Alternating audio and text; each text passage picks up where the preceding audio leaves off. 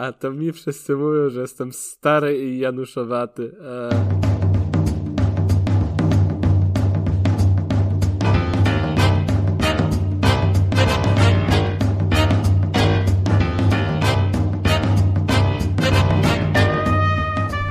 A, i jeszcze ten, yy, tam przez pierwsze, nie wiem, pięć albo piętnaście minut coś chyba nie za bardzo można na YouTubie przeklinać, bo wtedy tnie od razu wszelakiej maści zasięgi. To, trze- o, to, to trzeba będzie dawać te kurwa kury, wtedy kwa kwa. Tym przepraszam, jakbym na, na każdą naszą kurwę miał puszczać kaczkę, to bym się nie wyrobił z robotą po prostu, no. Konrad, weź sobie taki korek od wina, wsadź w dupę i po piętnastu minutach wyciągniesz i to będzie znak, że już można, kurwa, przeklinać. To już... Dobra, Dobrze. Mam intro, dziękuję. Nie, nie, nie wiem, czy kaczkę wrzucić, ale...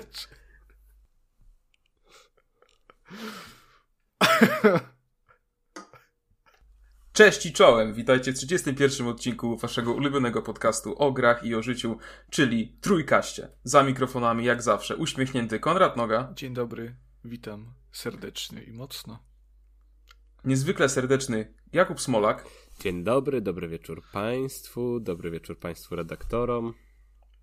Oraz wesoły Kacper Cembrowski. Dzień dobry. Cześć. Jak, czołem. Jak się masz, Dzisiaj Kacprze? Zaczniemy... Wspaniale. Dzisiaj dzień bez słowa na K, drodzy widzowie, e, ponieważ YouTube tnie zasięgi, więc musimy się ograniczać przez pierwszy kwadrans. Dlatego audycja na początku będzie family friendly. E, możecie słuchać Trójkastu z całą rodziną. Znaczy, do Hurra! Pewnego czasu. Też nie, też nie wiem, co w intrze było do końca jeszcze. Dobrze. Drodzy widzowie, dzisiaj zaczniemy nasz trzydziesty pierwszy epizod Trójkastu Kacper, od tematu Kacper, ze słoika. Ale proszę. Wiesz, że to jest format audio, który my tutaj tworzymy, nie? Oczywiście. Dobrze, to... Mój drogi przyjacielu. Proszę mówić Jakubie, do widzów, no. Kacper. Sięgnij proszę swoją dłonią do słoika po okurach i zapodaj nam temacik na rozgrzewkę. Kacper od trzydziestu jeden odcinków wystrojony siada do mikrofonu, bo myśli, że go widzi. Tak. Czekaj, poprawiam muchę. Losujemy temat. I temat na dzisiaj, moi drodzy, to jest. Brzmi następująco. Czy uważacie, że dalej istnieje stereotyp gracza jako piwniczaka, przegrywa i życiowego nieudacznika? I teraz, koledzy moi redaktorzy, co wy myślicie w tym... W tym temacie, czy ciągle y, ludzie uważają, że jak ktoś po całych dniach gra w gry, to chleba z tego nie będzie i życie sobie marnuje i, i na dwór by wyszedł trochę, bo od tego telewizora to tylko ma oczy popsute i, o, i nic nie ma. Jak to, jak no to wygląda? Powiem ci, że trudne się, trudne się wylosowało. Eee, wydaje mi się, że mimo wszystko ten stereotyp troszeczkę odchodzi przez to, że przede wszystkim mi się wydaje, że przez streamy przez streamerów i przez esport, bo to są dwie takie dziedziny, które jakby dały takie spojrzenie, że jednak z tego może, mogą być wielkie pieniądze, że z tego może być jakaś sława nawet i tak dalej i że granie w gry wcale nie jest takie głupie i oznacza porażkę do końca życia, e, ale mimo wszystko uważam, że większo, mimo wszystko w każdej grupie wiekowej e, cały czas gdzieś tam się, się odnajduje coś takiego, że jednak ci gracze to są tacy trochę dziwni i tacy jednak tak, takie przegrywy mimo wszystko. Ale już chyba nie ma tego takiego, takiego czegoś jak, jak był ten słynny mem e, o tych czterech gościach informatykach, co tam sta, siedzą przy stole i piją kompot. Oczywiście tam chyba każdy z nich zrobił jakąś międzynarodową gdzieś karierę w jakichś dużych firmach, zarabiają kupę hajsu i w ogóle świetnie się znają na swojej robocie. Ale właśnie to kiedyś był taki, taki, taki jakby wyznacznik takiego, takiego przegrywa, takiego, co siedzi przed tym komputerem w tych okularach i tak dalej. No ta branża, branża gier bardzo fajnie się rozwija w ostatnich latach. No są gigantyczne pieniądze. Nawet ten ostatni weekend to udowodnił, gdzie nowe Call of Duty wykręciło rekordy sprzedaży i gra w trzy dni zarobiła osiemset milionów dolarów, co w sumie jak się tam chwalili twórcy było... No zarobili więcej niż, niż dwa topowe filmy w tym roku, czyli Top Gun Maverick i ten Doctor Strange. Także podejrzewam, że mm, no dużo osób nie zdaje sobie ściągnę sprawy z tego, jak gigantyczne są, są pieniądze w przemyśle gamingowym, szczególnie jeżeli porównamy to właśnie do filmów, że to już dawno filmy zostały z, z, odstawione przez gaming i to teraz jest jakby główny, główny nurt elektronicznej rozgry, rozrywki. Ale wydaje mi się, że ciągle się, się zdarzają takie przypadki, że faktycznie jak ktoś, jak ktoś siedzi przed komputerem, czy nawet pracuje jakoś powiązany, powiązany z grami jest, to, to w oczach wielu osób może być uznane za takiego odludka, takiego przegrywa. Właśnie co to na świat Boży nie wychodzi i, i, i z ludźmi nie rozmawia. A jeszcze tak, żeby to pociągnąć, to chciałbym się dowiedzieć, w sumie to trochę zahacza o to, o czym rozmawialiśmy w poprzednim odcinku albo dwa odcinki temu, o tym, czy kiedykolwiek zostaliście posądzeni o to, że jesteście uzależnieni, uzależnieni od gier, ale czy na którymś etapie swojej ym, growej kariery posądzilibyście się o to, że jesteście takim właśnie piwniczakiem, który gdzieś tam schowany w tym pokoju, w tej ciemnej jamie nie wychodzi przez y, kilka dni na zewnątrz? Podstawówka? Jakoś tak. Ale to taki okres, czy tak cała podstawówka? Bo podstawówka to wiesz, to jest sześć lat. No, wiem.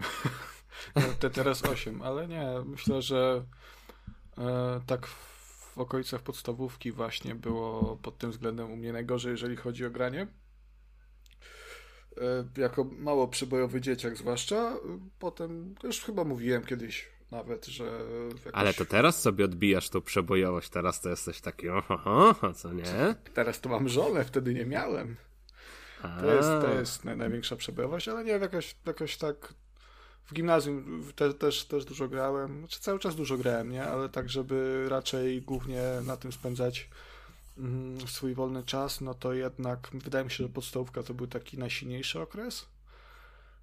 Ale to też nie tak, że byłem jakimś takim piwniczakiem i, i, i że mm, jakoś, jakoś bardzo byłem oderwany od wszystkiego, co się dzieje, nie, dookoła. Nie? No miałem znajomych i ten, ale jakoś takim bardzo stereotypowym nie byłem. WoWa nigdy nie grałem, w Tibie, w Tibie grałem, ale to z kolegami z osiedla, nie?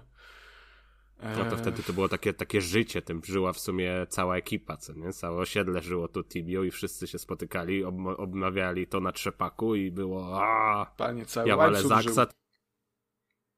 żył. Cały łańcuch żył Tibią, to wtedy była osiem, wersja osiem jeden. Mm, najlepsze, nie to co teraz, gówno jakieś tam rugardu nie ma, nic nie ma. E... Ja pamiętam takie jedne zimowe ferie, nie wiem, albo to było późne gimnazjum, albo wczesne liceum, gdzie gdzieś jakoś tak grałem właśnie w WoWa i całe, no, no to jest z ręką na sercu, całe ferie przesiedziałem w fotelu, bo jeszcze miałem taki fajny fotel, taki duży, normalny, pokojowy fotel, ale tak klawiatura była na, na jednym y, tym podłokietniku, myszka idealnie się mieściła na drugim i chyba całe ferie przesiedziałem w tym fotelu i tłukłem po prostu w WoWa, tak w opór. To wtedy już jakby ktoś przyszedł i mnie zobaczył, to mógłby y, posądzić... Y, jakby o takie oderwanie od rzeczywistości, że z niego to już nic nie będzie. No to chyba każdy miał taki etap, mi się wydaje. Ja też ostatnio nawet y, pierwszy raz tak miałem chyba od, od gimnazjum, że w ciągu dwóch dni y, grałem na konsoli siedemnaście godzin. To jest dosłownie mój absolutny rekord po prostu od nie pamiętam ilu lat, bo musiałem y, dokończyć y, Call of Duty nowe. To dwie godziny kampanii.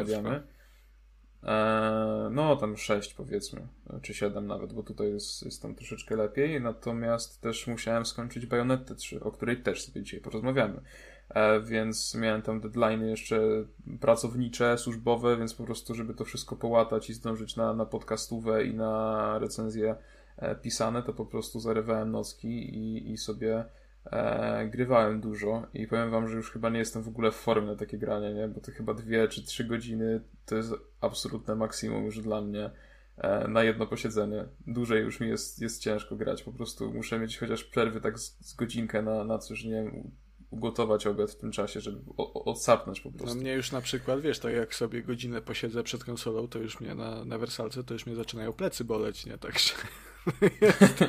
To jest ten bieg, że, że a kurwa, położyłbym się i, i by było fajnie. Ale można powiedzieć, tak, tak cię słucham, można by powiedzieć, że ty z bycia piwniczakiem uczyniłeś pracę. Kto? Kuba czy ja?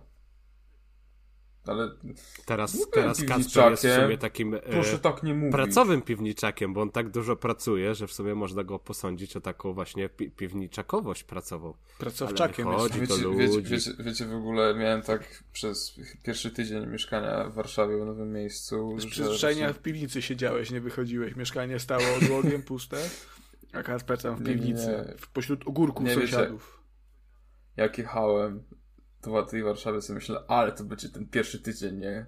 Imprezki, wreszcie się spotkam z wieloma znajomymi, w ogóle coś tam, coś tam, super, no po prostu będę jeździł cały czas w ogóle, zwiedzał całą Warszawę, po czym miałem tyle roboty, że od poniedziałku do piątku nie wyszedłem z domu, po czym w weekend miałem studia, które okazały się, że mam zdalnie e, pierwszy zjazd, więc ja siedziałem cały tydzień w domu i wychodziłem tylko do Lidla, żeby zrobić zakupy. Do A życia, do Lidla nie będzie chodził do Biedronki, do Lidla on chodzi, patrzcie go państwo. Wiesz co, ja jestem fanem Lidelka, tak. Biedronkę mam co Bogaty prawda kolega. Nieco bliżej od mieszkania, ale...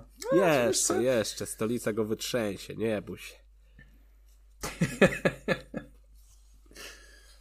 Oj, tak, tak. Ja tak miałem, ja tak miałem, Kacper, jak wracałem do Polski, że przyjadę, to tu pojadę, to zrobię, tak, będzie super, świetnie, spotkam się ze znajomymi, no i dalej nagrywam w Stodole. To... Do, nie, nie odwiedził Rzeszowa, sto pięćdziesiąt kilometrów nas dzieli i o. No, no, ostatnio mi obiecywał, że wpadnie i do Warszawki przecież. Wszystko, ale... wszystko wpadnę, ale to jeszcze dajmy sobie trochę czasu. Lepiej nie wpadaj. Nie no, teraz, teraz już ma żonę, nie? Także... Teraz to nie strach. No dobrze, to cieszę się, moi mili, że nie zostaliście piwniczakami i że jednak wyszliście na świat. Mam też nadzieję, przynajmniej chcę wierzyć, że, że nasz podcast, nasz projekt pomógł w tym, by otworzyć się, się na ludzi i dzięki tym naszym tutaj regularnym spotkaniom, jakże sympatycznym, nie staliśmy się odrzutkami społeczeństwa. Myślałem, że powiesz, że nasz podcast, nasz projekt pomógł niektórym z naszych słuchaczy wyjść z piwnicy i miałem ten obraz takiego gościa, który tam napierdala w tego wowa już po prostu, wiesz, tam te stosy tych pudełek z pizzą, montandów z cukrem, prawda, bo wiadomo, cukier krzepi umysł i jaja.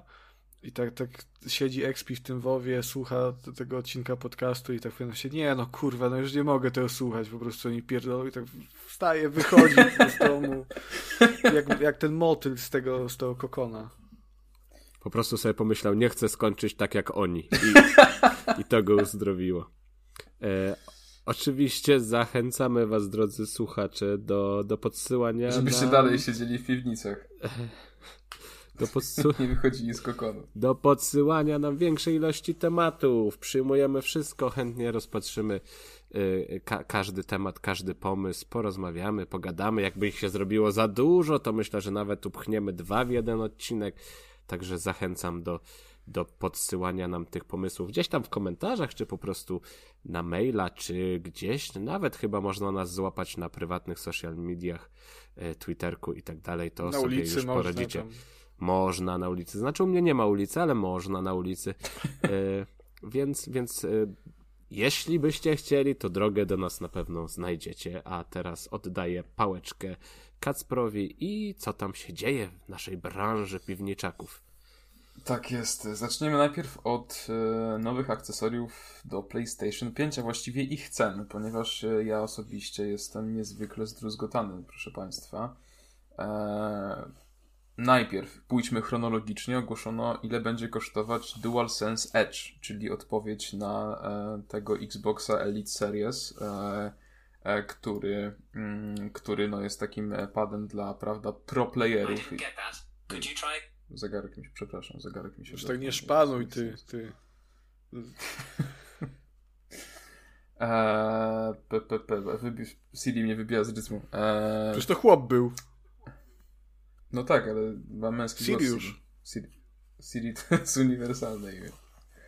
Eee, dobra. Eee, to jest, e, czyli na tego Xbox Elite e, Elite Series dwa, który teraz jest aktualny. Nie, to jest to chyba jest, Elite dwa właśnie... po prostu, nie Elite Series. A to widzisz, na cenę w takim razie źle, źle mi pokazało. E, to przepraszam w takim razie za, za pomyłkę. E, w każdym razie no to są pady, które mają ten dodatkowe przyciski, jakieś tam układy, duperele dla osób, które tłumaczą sobie, że jak kupią tego droższego pada, to będzie lepiej szło w grach. Nie będzie, ale nieważne. O, właśnie wiecie o czym to mi przypomniało? Jeszcze w podstawówce to była druga albo trzecia klasa.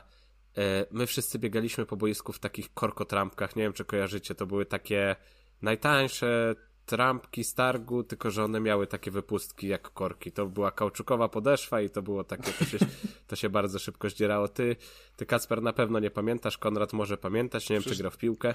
Powiedziałem dopiero co, że w podstawówce piwniczakiem byłem, także tak, pamiętam aha, Kuba, no to, te z wypustkami dobra. Takie, no... Mhm.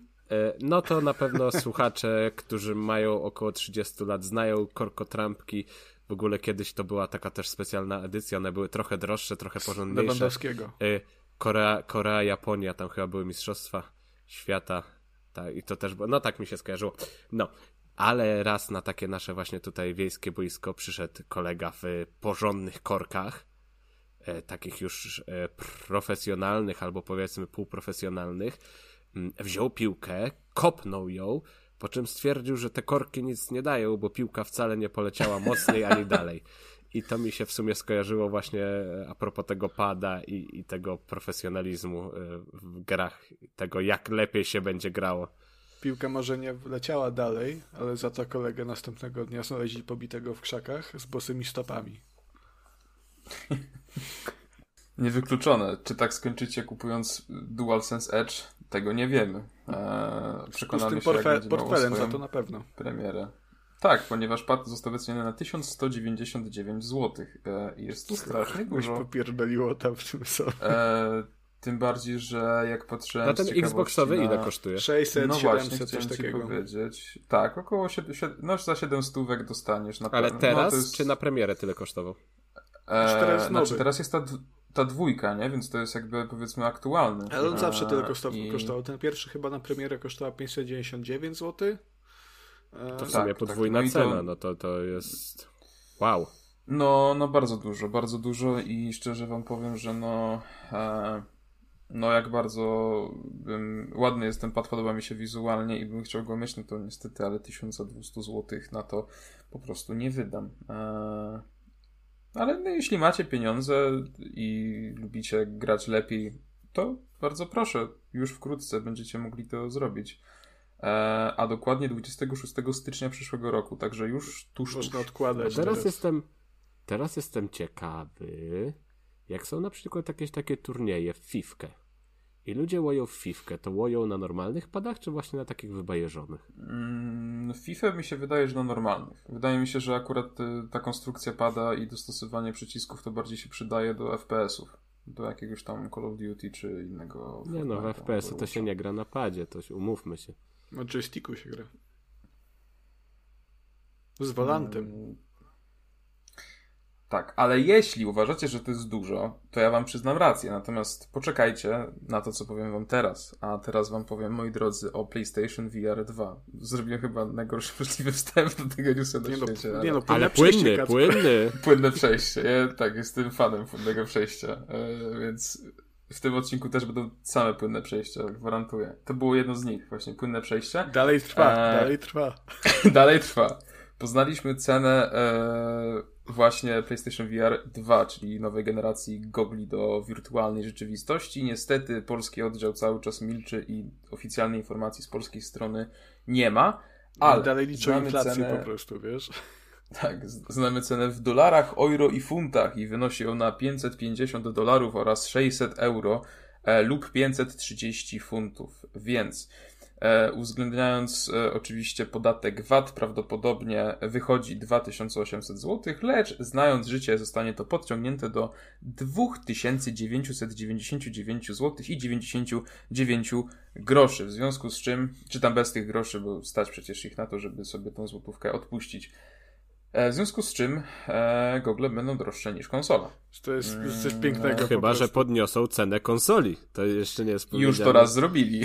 No, więc, no właśnie. E, natomiast e, najśmieszniejsze z tego wszystkiego jest to, że wiecie, ja na przykład ten Horizon e, na, na V R-ka wygląda świetnie. E, ten Call of the Mountain, Mountain. Ja bym bardzo chciał w niego zagrać, natomiast nie za takie pieniądze. I z dru- jakby z jednej strony to też troszeczkę można sprawiedliwić tym, że mamy tutaj te dwa kontrolery, tak? Bo w pierwszym nie mieliśmy tego, były same gogle, można było sobie, znaczy tam były to PlayStation Move z P S trzy, co w ogóle było super przestarzałą technologią, chociaż wtedy całkiem dawało radę, powiedzmy. Mm. Też te, poza, ty, poza tym te, te kontro, kontrolery do, do V R-ki mają też mieć te wszystkie systemy, co DualSense zwykły, nie? Czyli wszystkie wibracje, wibracje i tak dalej. Natomiast ja, najbardziej komiczne dla mnie jest, tak sobie wyobrażę bundle w sklepie z PlayStation pięć, z V R-em dwójką i z trzema grami za dziesięć tysięcy złotych. Tylko zaznaczmy, te trzy gry to tak będą, wiesz, już przynajmniej rok miały, nie? To będzie dalej gry. Tak, tak, Gra... tak. To będzie Gran Turismo siedem i będzie Horizon, ten, ten nie V R-owy. I na tak, to, for, i na to będą takie tak. nalepki, albo idealny Sackboy. Prezent na święta. Sackboy, to idealnie.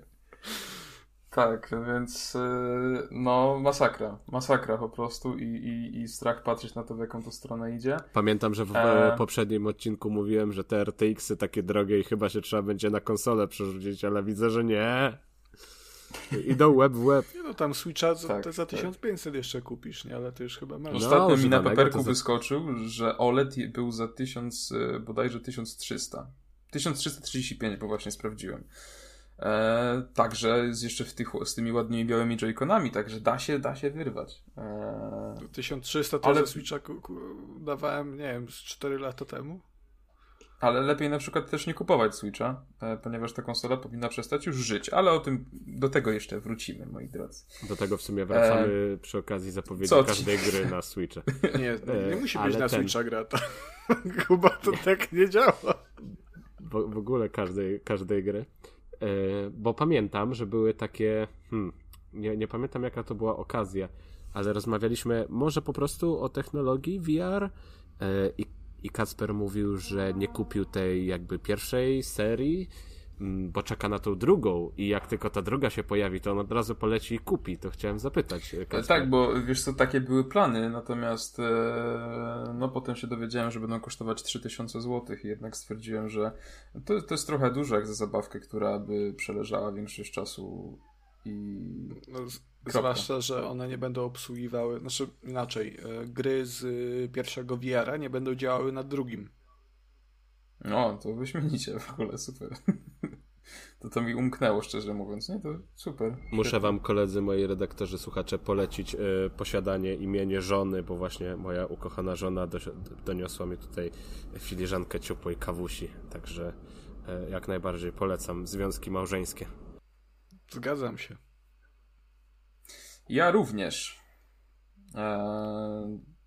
Żeby zbić niezręczność, która właśnie powstała, powiem, że Marvel połączył siły z E A i na zasadzie Jezus, nowej umowy... Ale płynnie przeszedł do tego drugiego newsa. Boże, nie, ale płynniutko to wyszło. Taka, taka płynność jakby... Nie wiem, jak jakby kapało ze zlewu, ka- kapałoby z kranu, ale nagle byś przyszedł i odkręcił i poleciało tak, tak ciurkiem. To taka była płynność. Dziękuję, bardzo mi się podoba to, co mówicie. Ten, co mówi o kranie w łazience, razie... czy o swoim kranie? O swoim kranie w łazience. W każdym razie mają powstać trzy gry w ramach tego partnerstwa i jest to bardzo taka wątpliwa informacja w moim odczuciu, ponieważ gry marvelowskie wychodziły, ale wychodziły e, Insomniakowi, e, bo Spider-Man plus Spider-Man Miles Morales były wybitne. Spider-Man dwa też pewnie będzie dobry, na pewno gorszy nie będzie, no i ten Wolverine, który powstaje też, też był dobry. No, widzieliśmy tylko kró- krótki teaser, ale zapowiada się dobrze, bo to jest Wolverine i to jest Insomniac, który się już sprawdził. Natomiast w przypadku innych studiów, które robiły gry marvelowskie, jak na przykład Marvel's Avengers, za które był odpowiedzialny Crystal Dynamics, no to tak... No, ale teraz niedługo się... też jest premiera tego Marvel's Midnight Suns i to się eee... zapowiada bardzo pysznie i bardzo fajnie i w sumie no, jak ogólnie Marvelem Kacpra. Się... To jest turóweczka. No turóweczka, no oczywiście, że turóweczka, ale jak na ogół no w ogóle Marvelem się nie interesuje i w sumie nie za dużo wiem o, o ich produkcjach i w ogóle superbohaterach, tak na tego Midnight Suns mam, mam dużą ochotę. Słuchaj, to dobrze. Fajnie, że ktoś, by, ktoś z nas będzie mógł to zrecenzować. Mam nadzieję, że ci się spodoba. Ja na pewno nie sprawdzę. Natomiast... Znaczy to jest gra, podejrzewam, na takie pięćdziesiąt siedemdziesiąt godzin, więc nie wiem, jak to będzie u nas z recenzją, biorąc pod uwagę odcinek mój czas teraz, który... Tak, za trzy lata będzie. Natomiast jeszcze tylko wtrącę tutaj w temacie Marvela, że Strażnicy Galaktyki to była... jest świetna gra. I tutaj akurat niestety ona się trochę, na niej się odbił to... ten blamaż Avengersów, natomiast gra jest wybitna, jest zresztą w Game Passie, jest w PlayStation Plus Extra i Premium, także pobierajcie, grajcie i cieszcie się życiem, ponieważ jest to naprawdę tytuł warty uwagi, szczególnie jeśli e, lubicie Strażników Galaktyki. Kacper, zrobić ci płynne przejście? Dawaj. Wiesz, że to studio, co zrobiło od Strażników Galaktyki, co zostało zamknięte w tym tygodniu? O. Czy nie? Czy coś, czy coś ściemniam? Nie wiem. Czy to ale nie to studio? Tak. Czekaj, bo może chciałem zrobić płynne przejście, a nie wyszło. Ale dobra, kontynuuj, to było płynne. Okej, okay, okej. Okay. W takim Przechodząc razie... Przechodząc płynnie do... A, a propos, e, prawda, super gier. Super grą był też pierwszy... Wie... Nie był, dobra, nie był super grą, ale był nie, całkiem no, niezłą grą. W dwa tysiące siódmym roku był bardzo spoko. Tak, pierwszy Wiedźmin dostanie remake, proszę Państwa. Okazało się, że jedną z, jedna część wielkich planów C D Projektu to jest właśnie odświeżenie, zrobienie od zera pierwszej części przygód Geralta, Białego Wilka, magnum opus polskiej literatury fantastycznej. Wspaniałe informacje. Czy to był ten, hmm. czy to był ten projekt z tytułem roboczym Nowa Trylogia Wiedźmina? Pomidor. Muszę tutaj sprostować swojego newsa. To nie to studio, ale oni należą do tej samej grupy. I studio Onoma zostało zamknięte, a twórcom Guardians of the Galaxy tam ucięto jakiś budżet i chyba musieli anulować jeden projekt. Także już tyle w tym temacie. Już dobrze, proszę. Bardzo nam przykro Onoma. Mamy nadzieję, że jeszcze będzie dobrze. Tak. No i po prostu będzie remake. Także fajnie. Kacper fajnie, nie jest, ale ten remake... nie jest zaintrygowany, nie jest zainteresowany remake'em. Ten remake to ma powstać za parę lat. Chyba z tego, co mówili, to ma w pierwszej kolejności wyjść w ogóle jakby kolejna część Wiedźmina, a później dopiero, dopiero ten remake. Także my sobie jeszcze na niego poczekamy. Nie, za długo ktoś do mnie puka do drzwi. Nie, przepraszam was, ale nie wiem, o co mi chodzi. Felicja. Nie, na ciebie czekamy. Jest, nie, to chyba sąsiad napierdala w ścianę po prostu, nie wiem, o co chodzi. Żoną. No mo- możliwe, bo to, możliwe, bo to Praga, więc...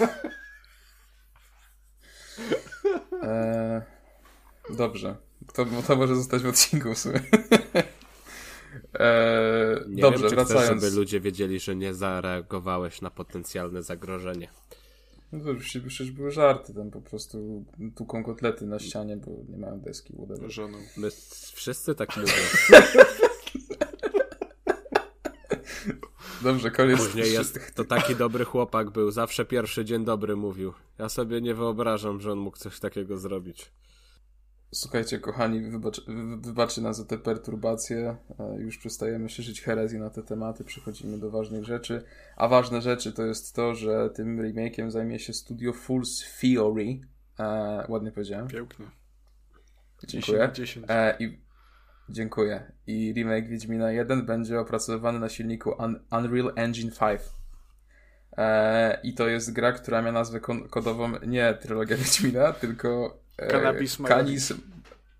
Tak, Cannabis. Jest to na pewno pierwsza osoba, która dokonała tego żartu, bardzo zmyślnego i zabawnego. Mnie rozśmieszył, także... Dobrze, no to to tyle. I co jeszcze chcieliśmy powiedzieć, to są dwie rzeczy dotyczące E A. To w sumie, żeby było bardziej płynne przejście, to mogłem to powiedzieć po tym Marvelu, ale już nieważne. I tak wyszło płynnie. E A zrezygnowało, rezygnuje z, na niemieckim rynku ze sprzedawania gier w pudełkach. Więc zaczyna się, proszę Państwa, pełna cyfryzacja. E, Tak. Eee, to w sumie wszystko i jeszcze The Sims pięć zostało zapowiedziane. Właściwie e, The Sims o nazwie kodowej e, Nowa trylogia The Sims, The Sims. Project Rene, Rene, whatever.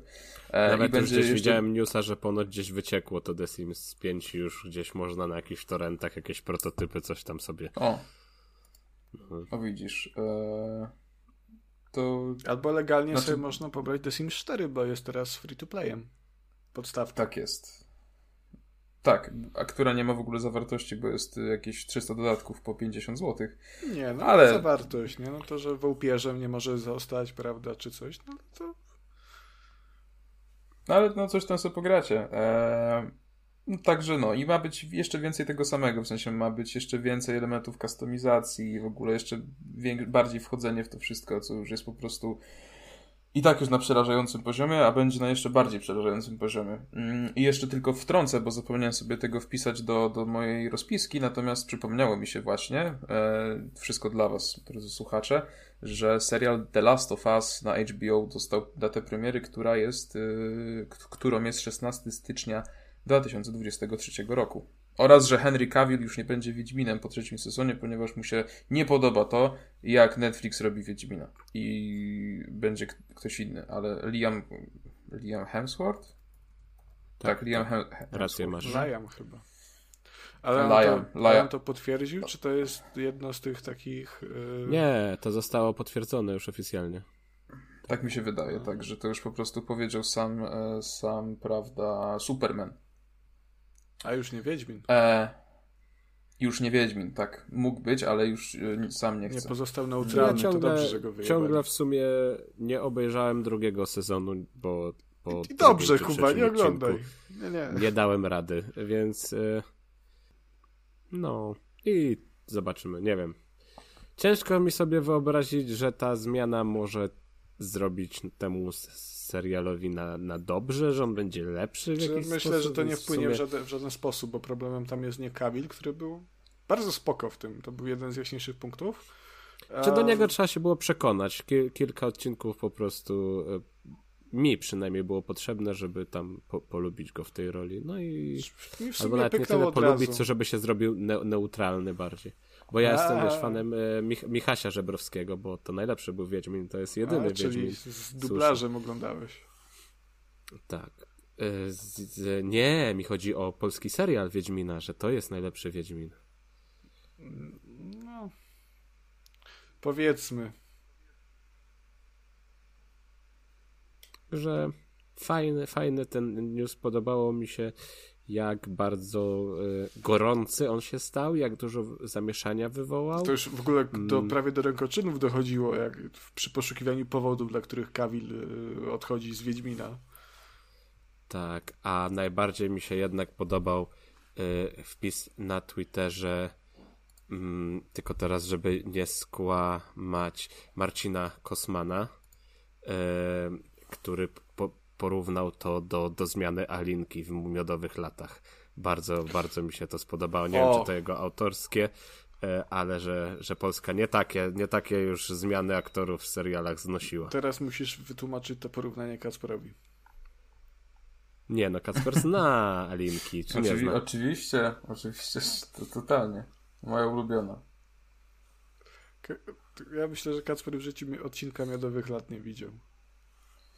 Eee, są to absolutne pomówienia, natomiast y, teraz Konrad obiecałeś, że masz newsa niespodziankę. A, tak, Jezu, zapomniałbym.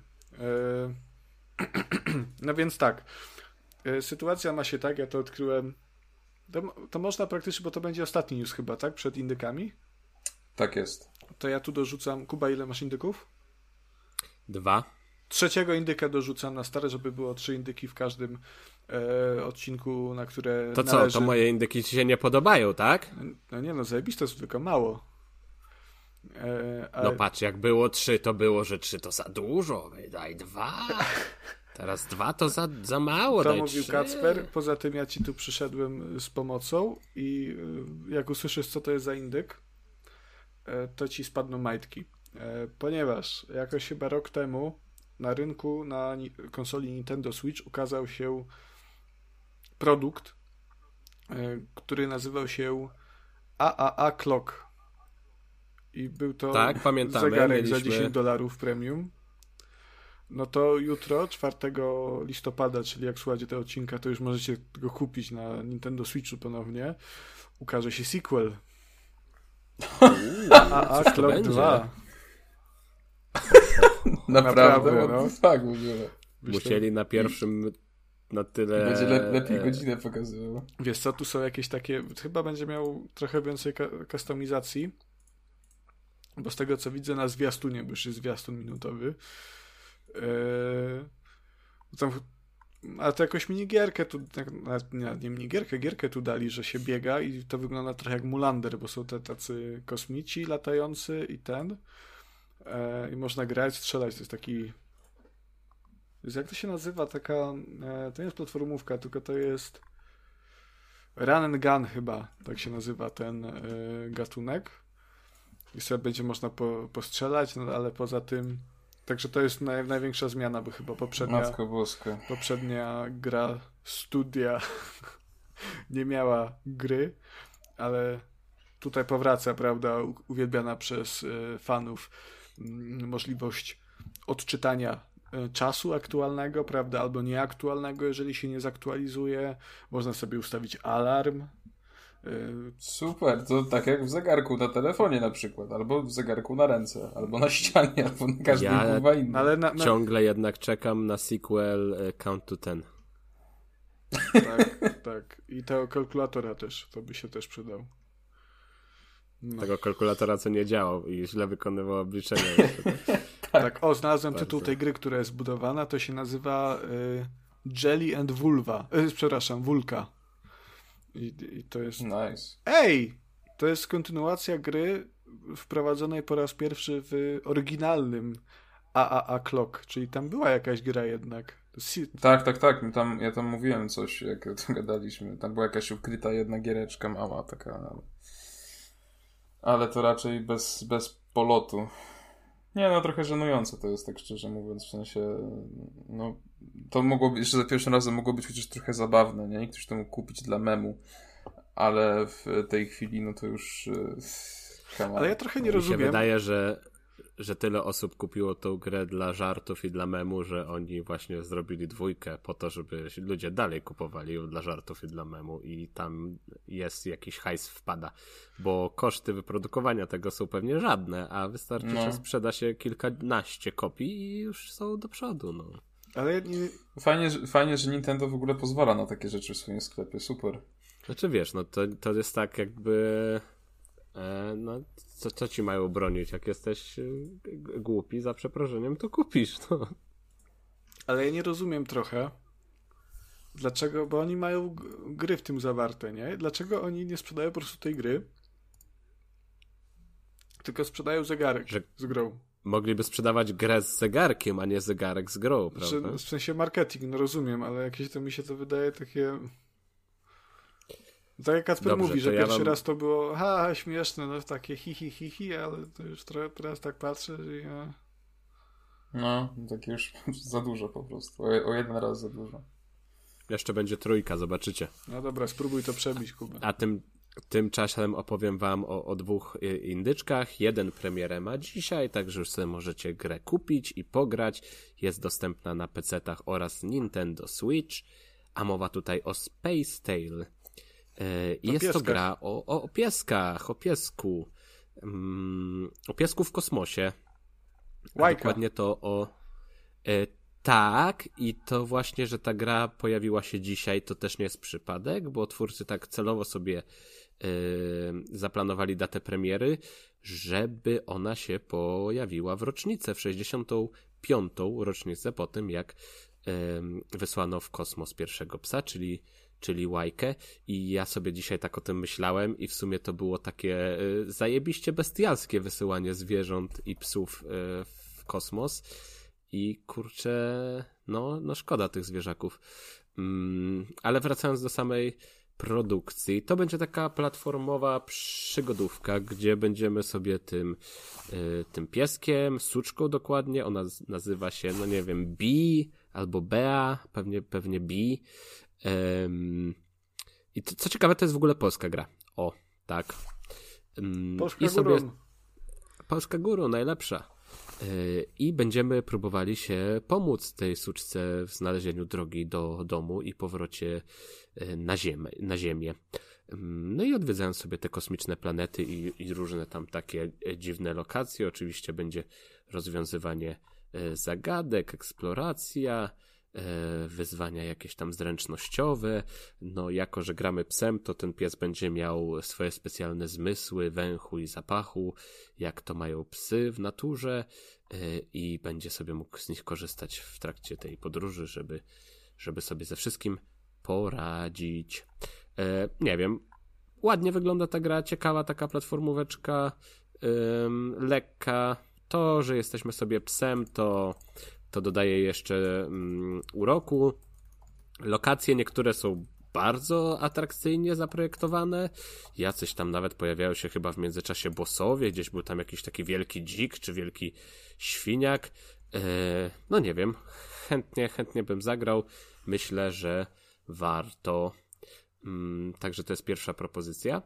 A druga to gra, która zadebiutuje w Early Accessie siódmego listopada. Mowa tutaj o The Unliving. I to jest taki roguelite, trochę R P G, taki miks, a mi się wydaje on atrakcyjny dlatego, że ta gra ma bardzo duży potencjał, żeby stać się taką właśnie jakąś produkcją szeroko streamowaną yy, i yy, no może przyciągnąć wielu, wielu graczy. Na początku Early Access, no to jest w sumie zrozumiałe w przypadku takich produkcji, bo to jest od małego studia, tam dużo się dzieje, no to jest roguelite, więc trzeba to zbalansować odpowiednio wszystko.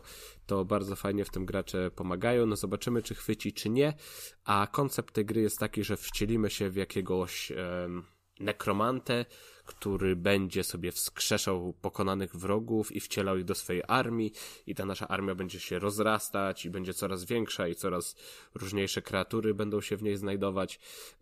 No i wszystko po to, żeby tam osiągnąć jakiś, prawda, główny, główny cel. Oczywiście to nie będzie takie łatwe, bo będziemy często ginąć, ale każda śmierć coś tam nam daje, będziemy mogli sobie odblokować dodatkowe nowe umiejętności, także z każdym podejściem będzie nam coraz łatwiej i to też w sumie wygląda na taką dość uzależniającą grę. Oprawa jest komiksowo-pikselowa, powiedziałbym, bardzo taka mm, prosta, ale coś, coś w sobie ma. Nie wiem, jakoś jak e, spoglądam na, na, na trailer czy na screeny z tego tytułu, to mi tutaj troszkę pachnie takim, takim niezależnym hitem, który gdzieś tam może się szeroko, szeroko rozejść, ale to zobaczymy siódmego listopada. Jak to się nazywa jeszcze raz, bo mi umknęło? The Unliving. The Unliving. To, że słyszałem chyba nawet o tym.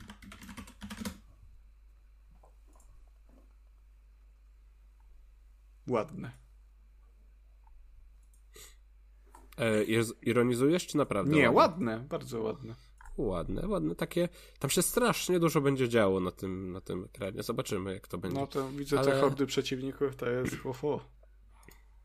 To są faktycznie hordy, bo jest na gęsto, prawda? Że tak nawet nie za bardzo widać... Yy, to z, z samego dna i... wybrane, tak. Yy... Sie, się, się, się, się, się, się, się, się. się, się, się, się, się, się bije.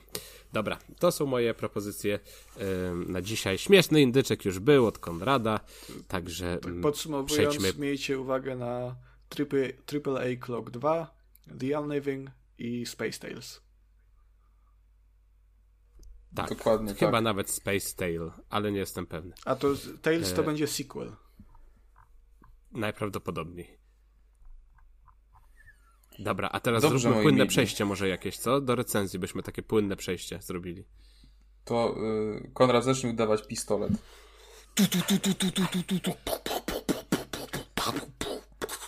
Myślałem, że Kacper powie, a jeśli jesteśmy już przy indykach, to teraz zajmijmy się recenzją. eee, dobrze, moi mili. Eee, Konrad zapewnił nam bardzo piękne płynne przejście. Ponieważ słyszeliście ten dźwięk pistoletu, te strzały, właśnie to znaczy, że jest czas na to, żeby porozmawiać sobie Wojdzie. o Call of Duty Modern Warfare dwa. E, Bardzo tym drugim Call of Duty Modern Warfare dwa, bo to pierwsze to już jest stare i było dawno temu i nieprawda. Teraz już jest nowe. E, coś, Konrad, chciałeś powiedzieć? Ja się Słucham. zgubiłem. Okej. Okay, zgubiłeś się jak Ghost i Kapitan Price, którzy powrócili z martwych i są... Spoiler. No to sp- o je, spoiler, spoiler, przecież to było ponad dekadę temu. Nie, ja się zachwyciłem płynnym przejściem. Ja, wi- ja wiem, wiem, dziękuję, doceniam. E, natomiast, no tak, nasi ulubieni bohater- bohaterowie e, wracają w nowej, prawda, odsłonie i ponownie możemy zobaczyć na naszych ekranach Ghosta, właśnie Kapitana Price'a, e, a do tego razem z nimi mamy jeszcze takich, takich bohaterów jak Kyle Garrick, który ma pseudonim Gaz, w którego będziemy się wcielać, tak samo jak w Johna McTavisha, na którego wszyscy Mydło. mówią Soap. Tak, pojawi się też Kate Laswell oraz nowa postać, czyli Alejandro Vargas. To w ogóle który... nie nikogo, ci ostatni, ta ostatnia dwójka. Nie, Alejandro bardzo ciekawa postać. Liczy się e... tylko mydło, gaz i ten, i cena. I, i duchy. e, ładnie, śmiesznie powiedziałeś. Śmiesznie. Jajcarz jestem, słuchaj. Ej, a powiedz mi, e... zanim przejdziemy ten, czy takie ogólnie pytanie, jeżeli chodzi o tą, e, o ten, o Modern Warfare jeden dwa i Modern Warfare dwa dwa, czy w tych częściach się pojawia Imran Zahajew? Hmm, nie kojarzę, natomiast taki, nie jestem świetny, czarny bez ręki ten temat. E, no to tutaj go nie to, było. Bo wiesz co, dlaczego pytam? E, to tak ogólnie, jeszcze zanim przejdziemy do recenzji właściwej, ponieważ e, zaintrygowało mnie to, że oni zrebootowali e, tą serię Modern Warfare, e, natomiast w międzyczasie w Black Ops Cold War oni połączyli serię Black Ops z serią Modern Warfare właśnie postacią Imrana Zahajewa, który w, oryginalny, w oryginalnym Modern Warfare był głównym złym i potem prominentną postacią, jeżeli chodzi o fabułę. Także trochę jak, jak to obserwuję teraz, to mi się w ogóle ta, ta seria, jeżeli o lore jej chodzi, to wydaje mi się tak z dupy, bo Modern Warfare jeden, dwa i trzy łączą się z, ze wszystkimi Black Opsami, które wychodzą teraz w czasie, jak wychodzi Modern Warfare jeden i dwa, ale te drugie, a w międzyczasie jeszcze wyszedł Vanguard, który znowu y, też się łączy w sumie z Black Opsami i jeszcze do tego dorzuca, y, kanonizuje przynajmniej y, zombie. Że to jest piękna seria, jeżeli chodzi no, o historię. Jest y, solidnie. Znaczy, ja nie, Natomiast... znam, nie znam jakby fabuły całej serii, bo, bo nie gram w te kody. Ale troszkę brzmi jak jakaś taka moda na sukces. Nie, nie, bo zawsze, zawsze było tak, że te podserię mają swoje osobne fabuły, nie? Czyli tam Black Opsy miały swoją ciągłość fabularną, Modern Warfare miał swoją ciągłość fabularną i wiadomo, Advanced Warfare co innego, Infinite Warfare co innego, W W dwa co innego, natomiast w ostatnich latach, w dwóch ostatnich latach, nie? Coś im się porobiło we łbie, i zaczęli tak, kurde, kombinować, że wszystko, co wychodzi część, to wszystko ze wszystkim łączą, poza tymi nowymi Modern Warf- Warfare'ami, które są poza tym wszystkim, z tego, co, co, co rozumiem. Także nie wiem, co się dzieje, naprawdę.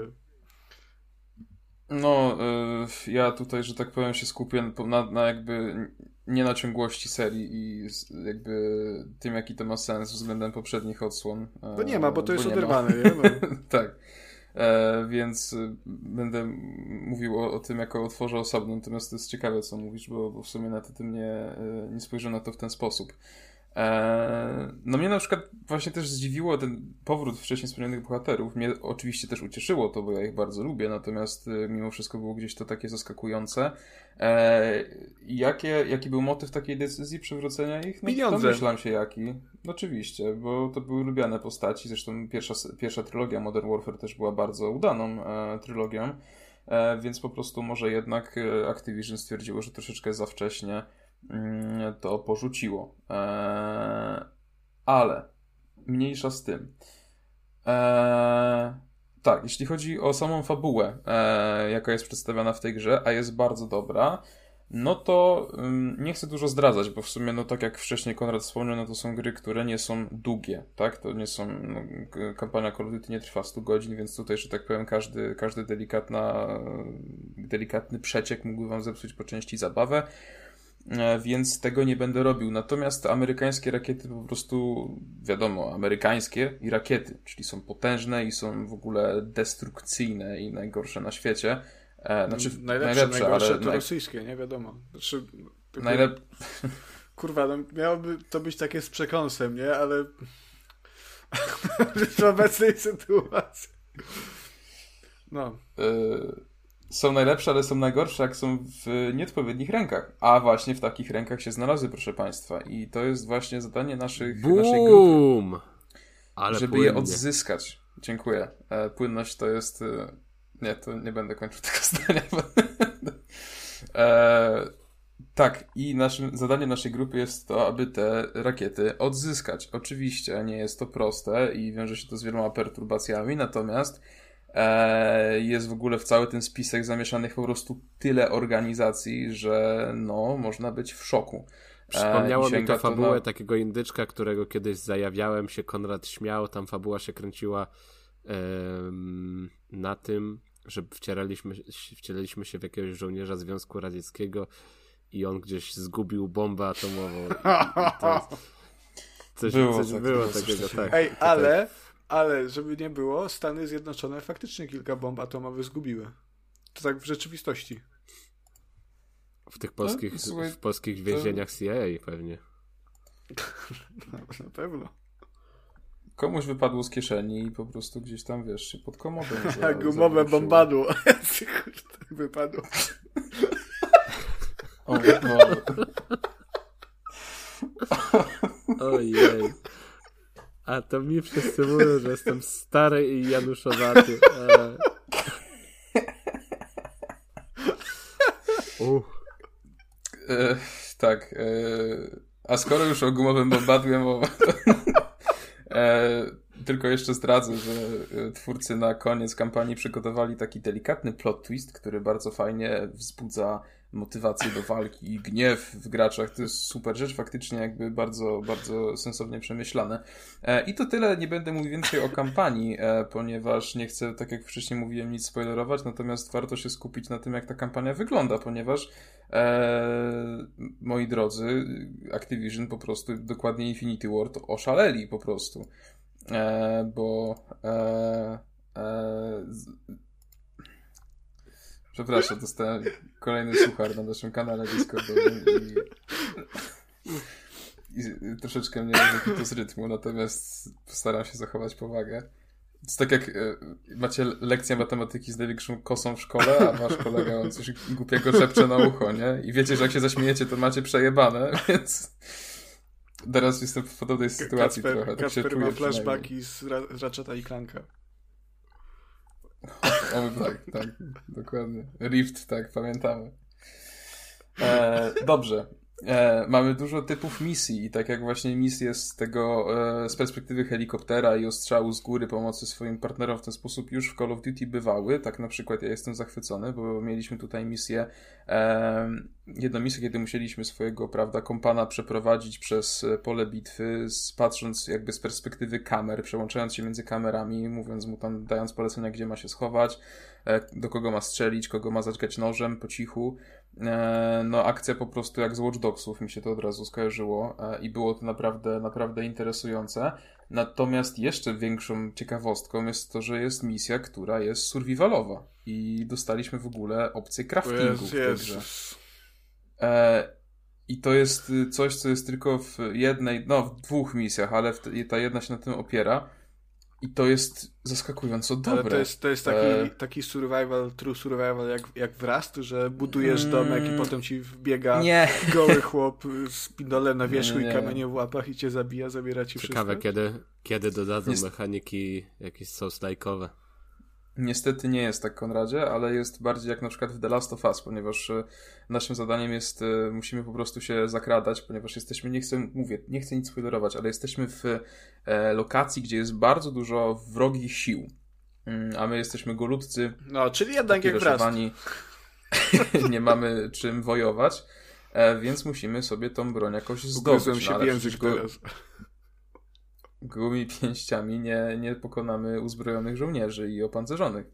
Więc e, musimy się przeskradać przez różne, różne tam pokoiki, szukać e, na przykład elementów e, metalu, e, taśmy klejącej, pułapek na myszy, chemikaliów i na tej podstawie po prostu musimy tworzyć sobie rzeczy, którymi możemy coś zrobić, jak na przykład takie ala wytrychy, e, które nam pozwalają się dostać do pewnych innych pomieszczeń, tworzyć po prostu drzwi, tudzież jakieś skrzynki, jak bomby dymne, jak jakieś tam miny e, konstruować, e, czy tego ale typu rzeczy. Ale to brzmi bardzo I... głupio. Nie wiem, ale jest, takiej, bardzo, jest, jest bardzo dobra ta mechanika. W Call of Duty to bym się spodziewał jakoś takiego... Nie wiem, już, już jeżeli chcą pakować ten crafting i faktycznie tam zdobycie i stworzenie pierwszej broni z części, to już bym oczekiwał, że to będzie jakoś fa- faktycznie tak bardzo realistycznie i dobrze wykonane. No tylko, tylko, że wiesz, to nie jest tak, że to jest crafting, który ci towarzyszy przez całą kampanię. On się odnosi tylko do tych misji, no jasno, on jest taki bardziej tego. fabularny, tak? No tak, tak. Tylko ja bym to widział na takiej zasadzie, że, że faktycznie, nie wiem, znajdujesz powiedzmy kawałek kija od szczotki, szarą taśmę, i żyletki i wi- widzisz autentycznie, że ta broń jest wykonana w taki sposób, że żyletki są na szarą taśmę przyczepione do kija od szczotki, że to jest Znaczy, broń. Ale tak jest. W sensie te wszystkie rzeczy, które oni robią, to nie jest tak, że nagle masz piękną minę z zbrojowni swojej, tylko to jest po prostu posklejana pułapka na myszy taśmą szarą właśnie klejącą do jakiegoś tam, wiesz, do materiałów wybuchowych, które znalazłeś w szufladzie oficera. Nie widzę no? różnicy. Tak wyglądają moje miny no, pieł, które są ze zbrojowni. Okej, okej. Ale ja chciałem się tylko odnieść do tego, co Kuba mówi, nie? Że to brzmi głupio i to nie pasuje do Call of Duty, ale właśnie osobiście mi się to po- bardzo podoba to, że e, o ile pod względem fabularnym Call of Duty zaczyna ostatnio odjeżdżać, przynajmniej tym takim tym lore, e, to jeżeli chodzi o konstrukcję samych misji, to od jakiegoś czasu wypada to naprawdę bardzo fajnie, bo oni starają się eksperymentować. To nie jest takie już, już proste piu, piu, piu bez przerwy jak, jak kiedyś. E, natomiast no już na przykład Black Ops Cold War była ta świetna misja w siedzibie K G B, e, czy tam sekcja skrankowa przez e, Berlin. Ten pod, pod okupacją chyba to był akurat. Komunistyczną. Nawet Vanguard tam coś próbował, nie? To już jak to wyszło, to wszyscy pamiętamy słabo, zanim Kacper się do, dobierze do głosu. Chociaż tam na przykład ostatnia misja też była taka dosyć intrygująca. Także to jest super, bo to pomaga z pacingiem, nie? Nie jesteś zmęczony ca- cały czas tą akcją, bo w poprzednich tych starszych kodach, tak właśnie z okolic dwa tysiące dwunastego do dwa tysiące trzynastego roku, to już zaczynało mnie to osobiście męczyć, że bez przerwy było praktycznie napierdalando, nie? Chwila na pogadankę, napierdalando. Chwila na pogadankę, lecę samolotem i napierdalando, nie? A tutaj... Tak, tak, to jest właśnie hmm. większa taka imersja, jest to budowane no dobra, i mi się to osobiście bardzo podoba. Może nie nazywajmy tego też... po prostu craftingiem, jeżeli to jest misja fabularna, w której musisz zdobyć kilka elementów i ze sobą ale je połączyć. Ale to jest crafting. To... Nie, w sensie, to nie to jest crafting. To crafting tak? No nie, ja bym się nie tu się zgodził z, z tym. Zgadzam. To jest po prostu, no. tu jest misja fabularna, która masz etap skradankowy, czy etap eksploracyjny zamiast strzelania i, i tu nie ma nic no, do czy, rzeczy czy, z craftingiem. Czekaj, czekaj, Kuba. No. Czy to jest tak, że ty masz dowolność tego, co stworzysz z tych zebranych rzeczy, czy to zbierasz te rzeczy i wytwarzasz to, co ci misja mówi? Eee, to kierujesz to pytanie tak, do mnie. No, rozumiem. No bo wiesz, zastanawiam okay. się, czy musisz wybrać... Eee, nie, to jest... Nie, to na, decyzja należy do ciebie. W sensie, no masz tam chyba sześć czy siedem możliwości, nie pamiętam. Natomiast y, jakby to, czy wiesz, rzucisz... To też nie jest tak, że od razu możesz sobie zrobić minę. No, wiadomo, że mina jest najbardziej zabójcza, tak? Żeby stworzyć minę, musisz też już trochę po tym świecie, po, tym, po tej lokacji tak, przejść. Pouderzać drzewo, na... zrobić patyk, połączyć z gównem, żeby zrobić świeczkę. Klasyka. No, no nie, no śmieję nie się, nie, ale, ale wiem, wiem no, dlatego pytam, no bo... Nie, w sensie jakby to od ciebie zależy. Możesz być, wiesz, od osobą, która rzuca bomby dymne i spierdziela, żeby cię, broń Boże, nikt nie zaatakował. A możesz iść bardziej psycho i po prostu starać się faktycznie kogoś tam podejść od tyłu. Eee, co też jest po- fajne w tej misji, to jest to, że to nie masz, nie masz tak, że wiesz, uda ci się obalić jednego wroga, jak już masz tą minę na przykład i momentalnie dostajesz, wiesz, em cztery z dwustoma pociskami. tylko dostać na przykład zwykłego po prostu glocka, który on miał w kieszeni z trzema pociskami. Więc to też nie jest tak, że jak zdobędziesz pukawkę, to automatycznie już nie musisz się w ogóle martwić o to, żeby się skradać dalej i tak dalej, tylko jakby gracz cały czas pokazuje, że ty jesteś w przegranej pozycji, że ty jesteś, zra- jesteś zraniony, E, nie masz właściwie czym walczyć, więc dalej musisz się skradać, dalej musisz szukać tych rzeczy. E, tych przeciwników jest dużo, oni też A I w tej e, części zostało bardzo poprawione i to już nie jest tak, że idziesz za jakimś dwa metry za nim, tylko że się jak kucasz, to on cię nie słyszy, tylko po prostu oni cię faktycznie widzą, oni cię słyszą, oni są inteligentni nawet na najniższym poziomie trudności, bo sprawdzałem. Więc to faktycznie jest bardzo, e, bardzo spoko opcja. I tak jak mówię, ty masz pełną dowolność tego, co stworzysz. Ty, ty też możesz, wiesz, to jest trochę jak właśnie w The Last of Us na przykład miałeś ten z, ze z tymi sztyletami. Mogłeś mieć sztylet, żeby łatwiej zabijać klikacze, ale mogłeś poświęcić sztylet, żeby sobie otworzyć drzwi e, do jakiegoś zdobycia tam, wiesz, suplementów, czy znaczy tych tabletek, czy co to tam było. Białka. Nie? Czy... Tak, na przykład. No ale ten dobra, to czekaj, jeszcze jedną rzecz ustalmy, żeby, bo dla mnie to ciągle nie jest. Krafty. Ja pamiętam e, czasu, kiedy ale... Kuba był aż tak zainteresowany jakimkolwiek triple A-em. Y, no. no, bo czekaj, bo to jest na przestrzeni jednej misji, czy w każ... na przestrzeni całej jednej. Gry, całej fabuły, w każdej misji masz ta- taką nie, opcję, że gdzieś są te jed... materiały i coś sobie z nich tworzysz. Nie, to... jedna, jedna misja się No to nie opiera. Nazywajmy tego craftingiem, to jest po prostu... Ale, no... To jest po prostu system craftingowy, który a, się pojawia, no, a to jest crafting. Twojego oburzenia. Jeżeli, ma, jeżeli masz prostu... dowolność tego, co stworzysz, nawet jeżeli to jest w obrębie jednej misji i gra ci w żaden sposób tego nie narzuca, no to to jest crafting.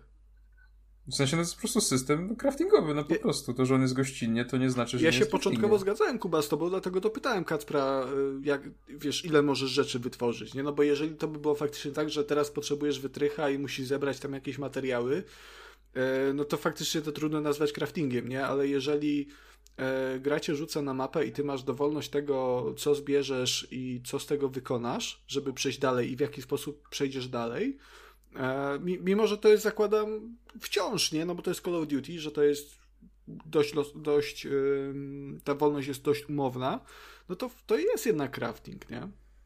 Oj, taki mocno naciągany.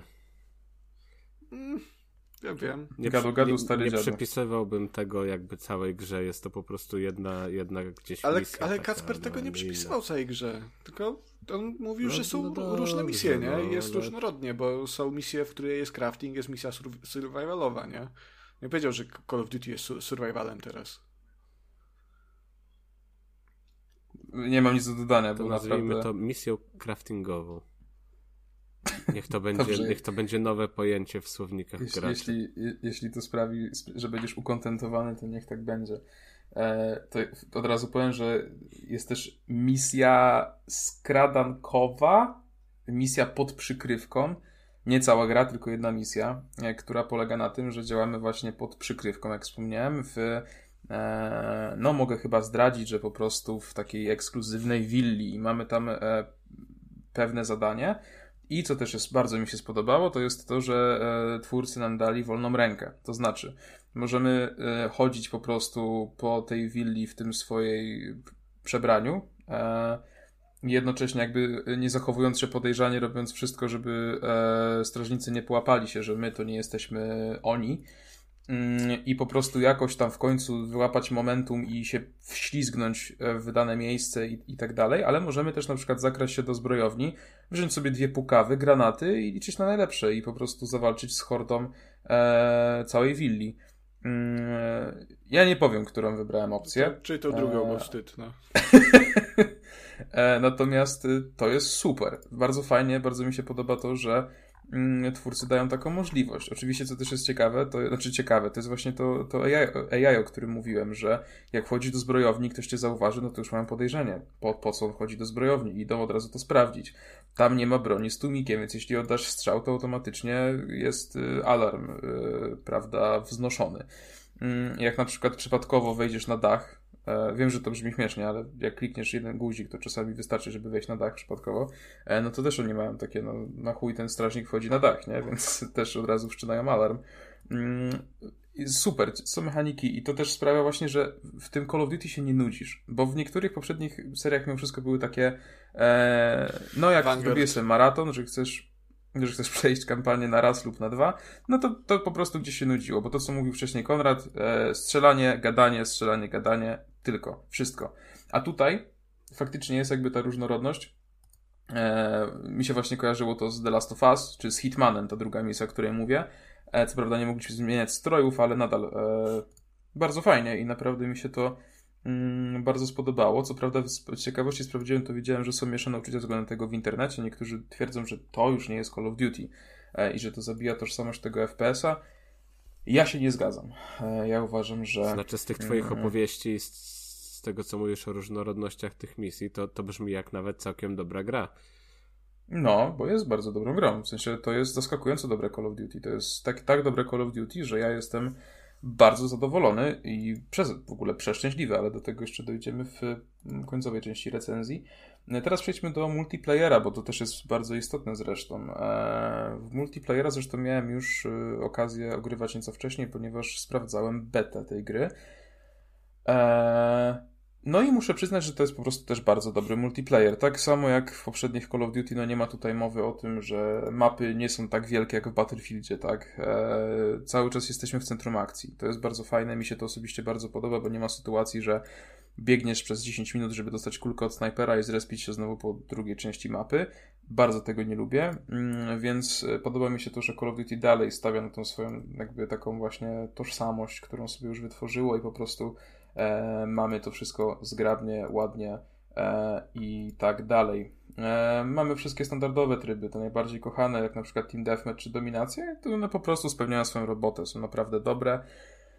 E, mamy też kilka nowych, nowych trybów, e, na przykład Inwazje e, i tam po prostu mierzymy się faktycznie w dużo większych grupach, no nie jest to jakiś Battle Royale tam pięćdziesiąt na pięćdziesiąt, ale jeśli się nie mylę to dwadzieścia na dwadzieścia. Mamy też tryb ratunek, gdzie musimy odbić więźnia i go zanieść na swój punkt respawnu, oczywiście w tym czasie e, broniąc się przed wrogami. E, jest też tryb knockout, po prostu musimy pilnować wtedy sejfu z hajsem i e, bronić tego sejfu przed e, rywalami. Mm, co jeszcze mogę powiedzieć? No jest ten system rozwoju postaci, który już jest doskonale znany, pod tym względem nie ma żadnych e, szczególnych zmian, co jedynie mi się nie podobało, jeśli chodzi o multi, to jest fakt, że... Dałeś. Nie wprowadzi... No to, to też, ale raz byłem pierwszy, zrobiłem screenshota, żeby pokazać mamie, jak ja... się z nią zobaczę. Jak... tak... Ej, ale tak się śmieję, tak się robiło w tym, w gimnazjum. Jak się jeszcze zagrywałem w pierwsze Modern Warfare, to, to stareńkie, to, to tam się robi... robiło screenshoty, jak się było pierwszym w tabeli. Hm? Fajne czasy. No piękna rzecz. Jeszcze słucham. Na X-Fire eee... się robiło screena. Ty, Kacper, nie pamiętasz X-Fire, ale może Kuba pamięta. To był, kurwa, program. Tak, ale co mi się nie podobało, to jest to, że nie wprowadzili e, mapy Walderas Muzeum, która była w becie i była przepiękna. Ale pewnie to wprowadzą później. E, I co jest ważne? Co jest ważne? Czyli gameplay, proszę Państwa. E, tutaj mi się bardzo spodobało to, że Vanguard był bardzo ociężałą częścią. Mamy z Konradem inne spojrzenie względem tej, tej części. Znaczy akurat to było natomiast, spoko. W sensie wymagało natomiast tak, się, nie? Ale było spoko. M, tak, tak. Bo, ale to było bardzo takie battlefieldowe, mhm. nie? Jakby e, odpalając tego Vanguarda po raz pierwszy, ja miałem mocne zdziwienie, bo to nie było po prostu jak Call of Duty. I Modern Warfare dwa troszeczkę to naprawia, w sensie to nie jest tak szybkie i szalone Call of Duty jak kiedyś, ale jednocześnie nie jest aż tak wolne jak Vanguard. Znalazł po prostu idealny takie, taką równowagę i osobiście bardzo mi się to podoba. Uważam, że zrobili to dużo lepiej niż w przypadku Vanguarda, bo faktycznie ten feeling gry jest faktycznie, no jest przyjemniejszy dużo. Mm, więc tutaj super i mam wrażenie też, to z takich moich e, obserwacji własnych prze, przechodząc kampanię, e, po pierwsze, że faktycznie to co wiem o tej sztucznej inteligencji, że jest dużo na, na dużo wyższym poziomie, ale po drugie, że zmieniła się trochę e, jakby inaczej działa system obrażeń. To już nie jest tak, że jak grasz na easy, to dosta- możesz dostać pięćdziesiąt kulek i dopiero wtedy giniesz, niezależnie od niczego. E, nawet jak grasz na łatwym poziomie trudności i ktoś cię zajdzie od tyłu, to wystarczą dwa strzały. Jakby musisz myśleć grając. To nie jest tak, że po prostu... To nie jest tak, że jesteś gąbką na, na, na kulki po prostu i możesz dostawać tyle strzałów, ile wlezie i tyle. E, tylko nawet jeśli grasz na, najłatwy, na, na, na, na najłatwiejszym poziomie trudności, to po prostu musisz myśleć. To nie jest tak, że mkniesz przez tę grę po prostu jak ciepłym nożem przez masło lub masłem przez ciep... nożem przez ciepły... Masłem przez Co? ciepły nóż, tak. ma, tak, na ma to sens, nie? Też, też pasuje, jest, bo też by przeszło. Jak jest bardzo ciepły nóż, taki, że jest biały i bardzo takie masło, ale takie zamrożone, to myślę, że to może działać w sumie, wiesz? Zdecydowanie, więc było jak najbardziej sensowne porównanie. Eee, chciałem też jeszcze zaznaczyć, że gra na konsolach utrzymuje stałe sześćdziesiąt klatek. Ale to nie jest... Wink, wink, znaczy to... wink, wink Gotham Knights, U. wink, wink Plague Tale Requiem, Requiem, Requiem, Requiem, Requiem. Requiem. Ale, to, tak. ale to nie jest akurat w przypadku Call of Duty, to nie jest nic e, nadzwyczajnego, bo... Ale, mój drogi, mój drogi, możesz mieć sto dwadzieścia ef pe esów, jeśli zechcesz. To nie mogę, bo nie mam takiego telewizora. E, dobra, ale konsola ci na to pozwoli. E, natomiast słuchajcie, słuchajcie moi koledzy, moi słuchacze, nasi, sześćdziesiąt ef pe esów przy tej przepięknej grafice, to jest coś fenomenalnego. Właśnie, ja przepraszam, ja chciałem powiedzieć, pierwsze i jednocześnie czwarte Modern Warfare wyglądało fenomenalnie, zwłaszcza te misje yy, noktowizyjne. I ja ani w pierwsze, ani w to, znaczy w pierwsze czwarte i w drugie piąte nie grałem. Widziałem tylko zwi- zwiastuny, jakieś tam yy, gameplaye i zdjęcia. I to, co oni zrobili w przypadku tego nowego Modern Warfare, to po prostu wszystko mi wstanęło, opadło, wstanęło i ja nie wiedziałem co, w ogóle co ze sobą zrobić, bo jak to nie, wygląda, to, to jest coś absolutnie... Kurwa, przepiękne. Ten Amsterdam to jest jakiś jebany majstersztyk. Amsterdam, to tak, to jest w ogóle odwzorowanie jeden do jednego, można powiedzieć. I Ta, naprawdę odwzorow- Kacper, jakby... odwzorowanie odwzorowaniem, ale wiesz, no to wygląda detal, po prostu... Jak, jak... To tak. jest naprawdę, nie pamiętam, kiedy miałem ostatnio taki motyw, że patrzyłem na zdjęcie i wiesz, widziałem tam gdzieś tam na Reddicie, przeglądałem, nie? Coś o giereczkach, czy, czy mi akurat wyskoczyło na Twitterze i widziałem tytuł posta, że, że tam Call of Duty Modern Warfare dwa, pięć eee, i patrzyłem na to zdjęcie i tak siedziałem i tak nie, to nie jest no, gra. To jest naprawdę klasa. Natomiast nawet sami bohaterowie, te ich twarze, ta mimika, te dbałość o detale, w ogóle rysy gałek ocznych, nie? W sensie... Rysy wiem, gałek ocznych. Rysy, ale... No może nie rysy, ale coś tam z gałkami ocznymi. W sensie to, jak one wyglądają, to jest niesamowite. W sensie, bez kitu ja na początku, jak to oglądałem, tą pierwszą, pierwszą cutscenkę, to się tak patrzę na to i zastanawiałem się, czy to nie był nagrany film mm. z aktorami, bo tak było bodajże w Need for Speedzie, którymś to jest z dwa tysiące piętnastego roku chyba. O, po, panie, e... już w dwa tysiące piątym roku były nagrane. Okej, okay. Znaczy no to akurat była tragedia, nie? Natomiast tutaj faktycznie e... no jest, jest, jest wow. Jakby to trzeba po prostu zobaczyć. To jest, jesteśmy chyba najbliżej fotorealizmu mm-hmm. w, w grach wideo, jak byliśmy kiedykolwiek. Po prostu mam wrażenie, Dla że... Dla osób słuchających ak- tego odcinka Activision... w dwa tysiące trzydziestym drugim roku, pozdrawiamy, nie wiedzieliśmy, że tak gry mogą wyglądać. Tak, no pe- pewnie masz rację, ale... Znaczy, ale, ale, ta, ale tak, prostu... zgadzam się. Na, na chwilę obecną poziom graficzny, jaki oferuje Modern Warfare dwa, to jest... no... top topów, nie? To w ogóle pozabijało konkurencję. To po, wa- no. to po prostu warto zobaczyć, nie? Bo naprawdę jestem po prostu zdumiony, to jest przepiękne, naprawdę jest po prostu przepiękne. No i e, powiem wam tak, w Modern Warfare dwa gra się po prostu bajecznie. E, multiplayer jest bardzo przyjemny, feeling gry jest doskonały, e, kampania jest naprawdę dobra, jest różnorodna, nie nudzi, wręcz przeciwnie.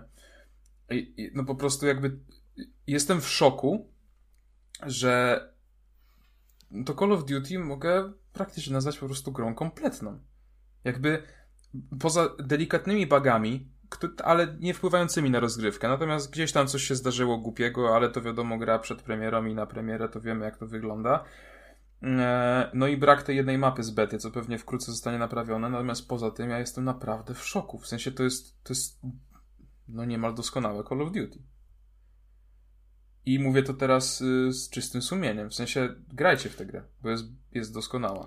Nawet jeśli nie lubicie Call of Duty, to y, ta grafika, feeling tej gry, jakby to jak ona działa na konsolach nowej generacji, to jak ona wygląda, to, to jest po prostu poezja.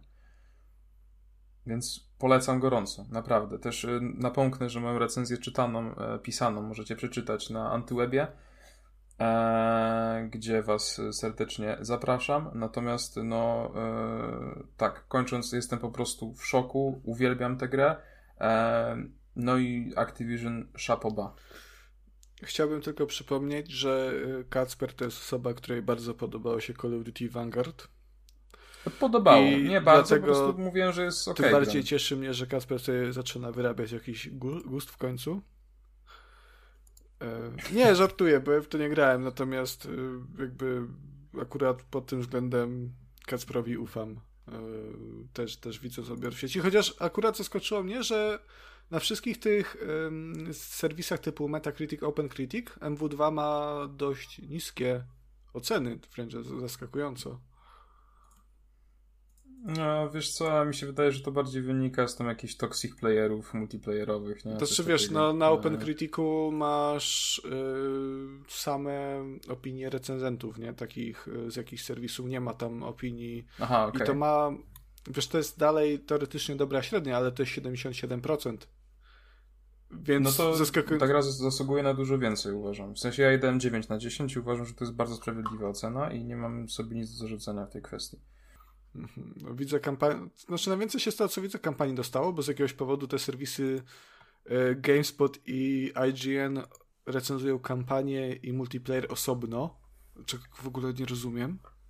W przypadku, no, sensu, wiesz, ale w przypadku gry, która nie ma możliwości kupna multiplayer albo kampanii po prostu, więc to jest jedna osobno, paczka, tak. Dla mnie to jest bez sensu.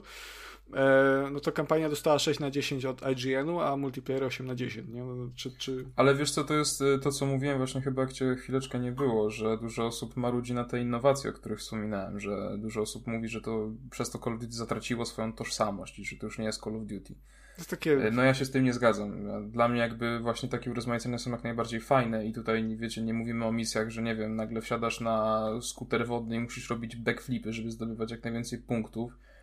Czy nie tańczysz w klubie, nie wiem, arcade'owym na tej macie, czy cokolwiek, tylko po prostu jakby to cały czas się tyczy tej tematyki, tylko po prostu jest ciekawsze niż chodzenie i piu piu piu, nie? Więc jakby super, Rób, róbcie tak ja, dalej. Ja tylko powiem, że Chris Tapsell z Eurogamera napisał, że, że spoko to Call of Duty, tylko że w sposób taki tchórzowski retkonuje oryginalną historię i teraz tak się zastanawiam, E, o którą oryginalną historię chodzi.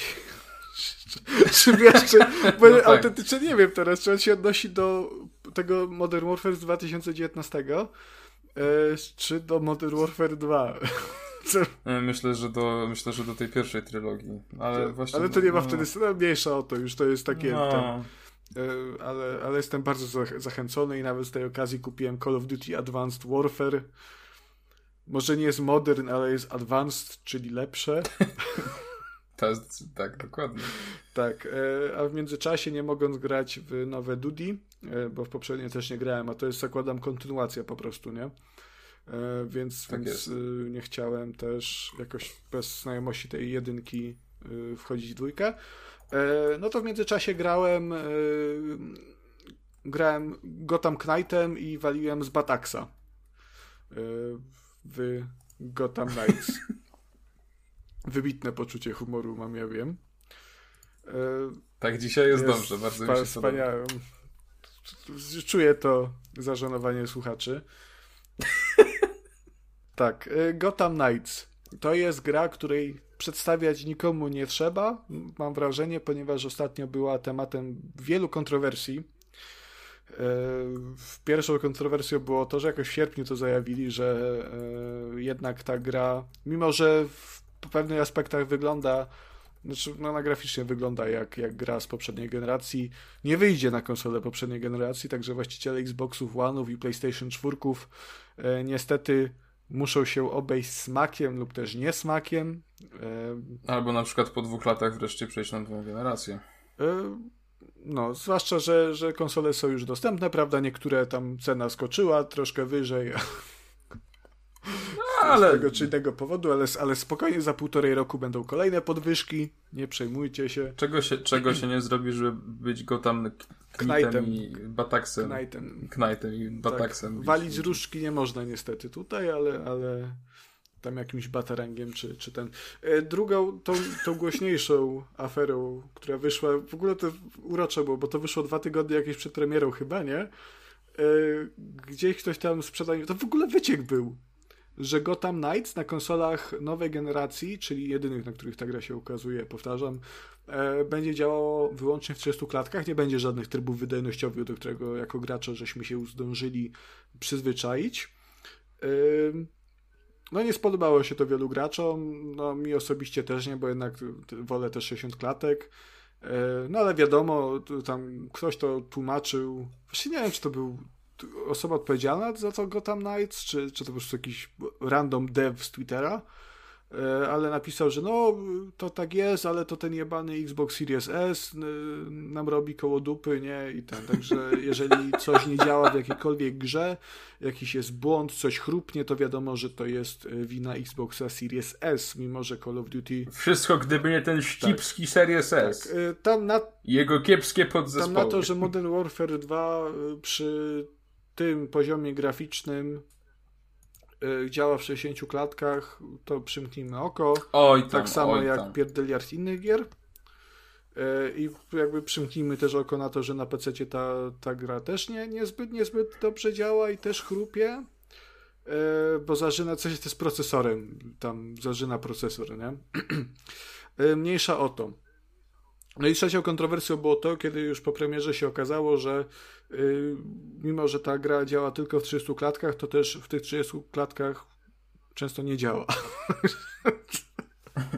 to, to jest... Yy, Super! Tak. Yy, I teraz tak.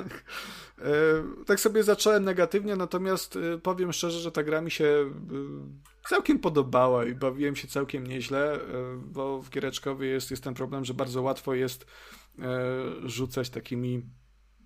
Jezus, nie... drugi raz chcę to, to powiedzieć na dzisiejszym nagraniu, a nie pamiętam słowa, ale to jakby jest zero-jedynkowo bardzo w giereczkowie, nie? Że albo coś jest turbo zajebiste, nie, tam w ogóle mega ekstra, albo jest gówno z... do dupy, nie? Nie ma nic pomiędzy. Natomiast Gotham Knights to jest taka gra na sześć, siedem na dziesięć, nie? Czyli jest spoko, można w to zagrać i sprawi... Yy, trochę, a nawet całkiem sporo fanu tak naprawdę, jeżeli nie będziemy się spodziewać, że to będzie nie wiadomo co. Yy, natomiast to nie trochę będzie... Trochę brzmi jak taka gra, którą kupujesz na promce. Yy, tak.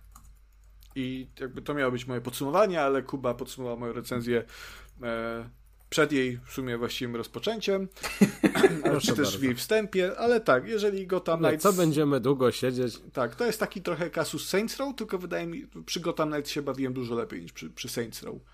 E, także jak to będzie za sto sześćdziesiąt złotych, no to jak najbardziej mo- można brać i będzie spoko. E, ponieważ Gotham Knights to jest taki ułomny Batman z koopem, nie? To można tak to podsumować. Bez Batmana. Co? Bez Batmana. No, no Batman nie żyje. Przykra sprawa. Nie żyje. No. A nie, gdzie jest ten spoiler, Batman? Spoiler, spoiler, nie? W tym Ra's, Ra's al Ghul go zabija w pierwszych pięciu minutach rozgrywki. Batman nie żyje. E, także do e, Gotham ściągają z całej Ameryki, nie? I, i, czyli tam z Gotham i Bloodhaven tak naprawdę. Czyli z dwóch miast. I Robina wzięli. Super. Cztery, czter, czterech bohaterów wbija do Gotham. To jest tak. Dick Grayson Dick e, czyli mi się podoba, że mu nie trzeba dużo, nie? W ogóle ja się czasami produkuję, kombinuję jakieś takie śmieszne takie ten nawiązanie tutaj, a tu po prostu Dick trzeba powiedzieć i Kacper już tam w ogóle odlatuje. e, Dick Grayson, czyli e, tak zwany nocny skrzydeł siusiak e, też, y, że szary to nie wiem dlaczego. Y, Nocny skrzydeł, jest, Boże. Jest Tim Drake, czyli Drost. Y, jeszcze nie czerwony Drost, dopiero zwykły Drost. Y, czyli to, to jest w ogóle ten najmłodszy z Drozdów, y, bo, no bo y, Nocny skrzydeł był wcześniej Drozdem, ale przestał być, to był ten pierwszy Drost. Y, poza A, a ich stary w polskim internecie marudzi na młodych twórców. A jeszcze jest trzeci Drost. By, znaczy drugi były Drost, yy, czyli Drozda. Jason Todd. Nie jest to Tadeusz Dro- Drozda, wbrew pozorom. Myślę, że to by zaplusowało na rzecz gry, ale niestety nie. Yy, niestety... A wiesz, wiesz, że to jest tematyczne, bo to jest ten mem z Drozdą Pora umierać, to akurat pasuje, bo, bo tym trzecim Drozdem jest Jason Todd, a on umarł. To jest chyba ten... Yy, to jest chyba ten, który umarł w tym komiksie takim słynnym, że tam Śmierć w rodzinie to się chyba nazywał, że tam Robina, czyli właśnie tego Drozda zabili. No, no i Jason Todd tutaj występuje w roli Czerwonego Kapturka. Yy, no i jest jeszcze Barbara Gordon, czyli... Yy, dziewczyna nietoperz, nie? Także... Dobrze, to teraz proponuję, żebyś powiedział cztery ksywy. Tak, no to jest, na, no to jest Nightwing, Robin, Red Hood i Batgirl. To jest taka, prawda, to jest ta Batrodzina tak zwana chyba, tak? Czy, czy bat, bat przyjaciela. Myślę, że taka zła rodzinka taka. Znaczy, wiesz co, akurat Batman, Batgirl tam cimci-rimci, nie? To ona jest chyba od niego jest tak z trzydzieści lat młodsza, nie? To w tym... Czekaj, w Zabójczym żarcie to było w tej w ekranizacji. Że to było, to, to było kontrowersyjne, że on ją tam cimci-rimci, bo to jeszcze córka jego przyjaciela, która była... Ale to już nie jest problem, bo Batman nie żyje. No, nie żyje, nie? I dobrze. Tyle namieszać. W każdym razie ściągają, ściąga ta Batrodzina do e, domu, no tfu, Jezus, co ja mówię. Batrodzina... ściąga ta Batrodzina do Gotham właśnie na, na pogrzeb, bo to oficjalnie Bruce Wayne nie żyje, natomiast Batman zaginął. Gdzie jest Batman? Nie? Nikt, nikt nie wie. Eee, kropek nikt nie łączy, no ale to już mniejsza o to, ludzie nie są zbyt sprytni, prawda? Eee, natomiast no nie podoba się to tym, tym bohaterom, no bo jakby tak to Batman nie żyje, kto to go zabił? Jeszcze jakiś Ra's al Ghul, dlaczego on go zabił?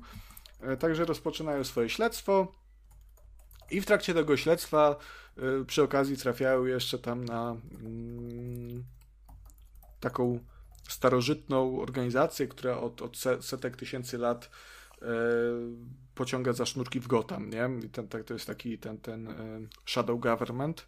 E, wbrew, wbrew po, no właśnie nie, to też nie jest e, żydokomunistyczne lobby europejskie.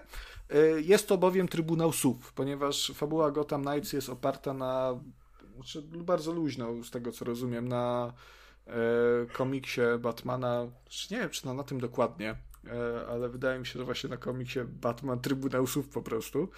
E, także Trybunał Sów to jest, to jest właśnie taka, taka ta działająca w cieniu organizacja tajemna, która wszyscy, wszystkim się wydaje, że to jest taki e, tylko plotka, legenda, nie, że to nie istnieje naprawdę. Natomiast tutaj psikus. E, jeżeli ktoś się boi spoilerów, to spoiler nie jest, bo to już było ujawnione w trailerach. Tam jest więcej twistów, tam jest więcej dobra fabularnego, ponieważ jeżeli chodzi o samą fabułę, Gotham Knights z samymi śmieszkami jest bardzo spoko, nie? Bo pojawia się bardzo dużo bohaterów, jeżeli, takich z D C dla fanów. Może nie są to też jacyś bardzo ciekawi bohaterowie, bo to też tak naprawdę są bohaterowie, których już przemieliły wszystkie części serii Arkham. Także można się spodziewać Pingwina, Harley Quinn, jakiegoś tam Clayface'a czy, czy innego mistera Freeza. Natomiast fajnie wypadają te, te postaci na ekranie, fajnie się to wszystko śledzi. Ta historia przez większość czasu jest dość emocjonująca i, i zgrabnie napisana, także ona wciąga. W pewnym momencie się to niestety wykoleja i już końcówka jest bardzo mocno rozczarowująca. No, mam wrażenie, że trochę twórcom albo brakło pomysłów, albo mieli za dużo pomysłów i chcieli wszystko wrzucić do jednej gry. O co chodzi, nie będę spoilerował, natomiast e, tak trzy czwarte gry fabularnie jest naprawdę spoko. Zwłaszcza, że dużą rolę w tym wszystkim odgrywają sami bohaterowie, nie? Bo to jest takie e, zrzucenie, zrzucenie tych, tych gąb, nie? Ta, takich gombrowiczowskich. Eee, że właśnie ci bohaterowie, ta Barbara, Jason, Tim i e, Jezus, jak się ten nazywa? Dick, no jak mogłem tego zapomnieć oczywiście, tak charakterystyczne imię. Eee, Głodnemu chleb na myśli. A widzisz, a, widzisz a o tym zapomniałem, Kacper. Człowiek najedzony, człowiek szczęśliwy. Dobra, właśnie po prostu sięgnęliśmy dna humoru, nie? Przysięgam. E, tak, wiesz, to jest, to jest super, że ci bohaterowie to nie są tak, tak ukazani jak Batman w serii Arkham, że to jest, no... Przynajmniej w tych pierwszych dwóch częściach tam się sam Bruce Wayne nie pokazywał w ogóle. Tam był tylko Batman, nie? I tam był, chodził po prostu człowiek-czołg. A jednocześnie nie topesz. A odwiedzał rodziców? Yy, w Batmanach można chyba, bo tam było do tego Crime Alley skoczyć, gdzie tam były kwiaty chyba jakieś. Tam, tam gdzie zabito rodziców Bruce'a. Yy, ale no tu nie ma już starych, starzy zostali zabici, zresztą jak sam Batman, o czym już wspominałem.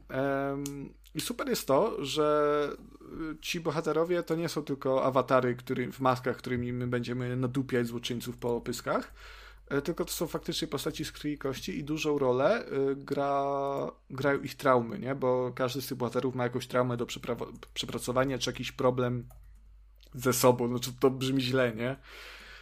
Ale z czym się mierzy wewnętrznie, emocjonalnie, nie? No na przykład Nightwing... Mm, zżera go ta, ta może nie, nie tyle ambicja, ale poczucie obowiązku, żeby dorównać y, Batmanowi, nie? Bruce'owi Wayne'owi y, w tym, co on robi. Y, już tak, tak wręcz y, no go to wyniszcza, nie? Gdzieś tam Jason Todd, jako że on został y, z, zamordowany kiedyś i wskrzeszony w jamie łazarza, y, to on ma tą nieprzepracowaną traumę, no właśnie z tym, że no on czuje się wyobcowany, nie? Czuje, że jest jakby poza grupą, że wszyscy na niego patrzą przez pryzmat tego, że zmarł, nie? Co też się pojawia, że to jest taki temat bardzo niezręczny. Także przez to on jest takim wulkanem po prostu nienawiści, wściekłości. Barbara Gordon z kolei e, no mierzy się ze śmiercią e, własnego ojca, nie? Także no i tam chyba najmniej ciekawy jest tak naprawdę ten, ten Robin, ten Tim Drake, bo no on jest po prostu takim no, naj, najmłodszy w grupie i, i ten i, i chce się do, dopasować po prostu. To no tak jak Kacper w Trójkaście. Nie, Kacper się ładnie wpasował, nie? On jest czasami e, najdojrzalszy z nas wszystkich, ode mnie na pewno. E, także to jest super, bo to się śledzi naprawdę świetnie. Każda z tych postaci ma osobny wątek, e, który nawet nie ma, jak wiesz, mordobić czy coś, tylko jest jakąś cutscenką, taką, taką chwilą um, na zgłębienie tego wątku i to się, to się śledzi naprawdę super. E, pod tym względem Gotham Knights e, naprawdę błyszczy. No niezłe są też na przykład wątki poboczne, niektóre związane e, z, pobo- z pobocznymi złoczyńcami, których, które można wykonywać, natomiast nie trzeba, nie? No, na przykład wspomniany Clayface, nie? On się w kampanii głównej nie pojawia, e, natomiast tam jest seria jego misji e, pobocznych. E, I o ile No i oczywiście reżyseria jest naprawdę mega. Dialogi są, są fajne, śledzi się fajnie, świetnie są zagrane te, te postaci. To absolutnie każda, nie? Czy to Alfred, czy to właśnie Nocny Skrzydeł, czy to inny Ra's al Ghul jest naprawdę wpyte. Momentami dość zaskakująco też. Także dla samej fabuły uważam, że warto zagrać, nawet pomimo rozczarowującego zakończenia. Problemy zaczynają się, jeżeli dojdziemy do tematu rozgrywki. Sama mechanika ta główna, nie? Czyli no to jest dalej mordobicie. Koopu nie testowałem, bo nie miałem z kim. Niestety moja piwnicza przeszłość się odzywa i nie mam przyjaciół do grania w takie gry wspólnie. Zresztą wydaje mi się, że jako, że Czyli Batman... możesz użyć klasycznej Fu, formułki, to jest gra, tak? Gra kooperacyjna, w którą grałem sam. Tak, tak? To, to jest się motyw trójkastu. Natomiast jako, że Gotham Knights miało takie, taki odbiór, jaki miało, to wydaje mi się, że i tak by miał problemy z zagraniem nawet z ludźmi z internetu. Może jakiegoś randoma bym trafił. Natomiast absolutnie można przejść to samemu i ani przez moment nie czułem, że cokolwiek tracę, jeżeli chodzi o ten koop. Także można to po prostu potraktować jako grę dla jednej osoby, zwłaszcza, że jest fajna opcja, że pomiędzy tymi wszystkimi czterema bohaterami możemy się w, każdym, w każdej chwili y, przełączać. Znaczy, nie, nie w, już biegając po Gotham, a natomiast w, tej, w tym hubie, nie? W, to jest tak zwane Belfry. To jest na, nasza baza wypadowa, bo tam Bat Jaskinia została zniszczona w momencie zabijania Batmana. Y, także co tam od, było do odratowania, odratowali, przenieśli to do tego Belfry. To jest taka po prostu wieża w środku miasta. i tam możemy się przełączać pomiędzy postaciami. One dzielą ze sobą poziom postaci, także to jest bardzo spoko. Nie możemy sobie rozdysponować punktu umiejętności tak jak chcemy, niezależnie od tego, kim gramy. Jako że rozdziałów jest osiem, to akurat fajnie to tak wypada, że możemy sobie pograć po dwa rozdziały każdą z postaci. I tak, jeżeli chodzi o samą mechanikę, no to jest mordobicie, nie? To jest taki klasyczny Batman, jakiego znamy, mimo że sama, to jest ważne, gra jest, nie jest kanoniczna względem wydarzeń z serii Arkham, ale rozgrywka jest plus minus podobna, nie? Czyli jak ktoś grał w Batmana, no to wiadomo, grałem na PlayStation pięć, także kwadratem bijemy po mordach, kółkiem robimy unik, kiedy pojawi nam się nad jednym z przeciwników taka ikonka, że będzie nas atakował. Różnica polega na tym, że o ile w Batmanie wtedy wykonywaliśmy kontrę, tutaj wykonujemy unik i jeżeli wykonamy tak zwany unik doskonały, czyli tuż przed e, uderzeniem, to wtedy dopiero możemy skontrować przeciwnika, nie? Także jest taki element e, dodatkowy. E, względem Batmana nie ma też na przykład e, jakichś gadżetów, także nie możemy sobie jakiegoś takiego wybuchającego sprayu na ziemi trzasnąć, czy tam batarangiem akurat możemy, bo każda z postaci ma zarówno broń białą, jak i dystansową, e, zwłaszcza Jason Todd, czyli Red Hood, który e, się w ogóle specjalizuje w pistoletach.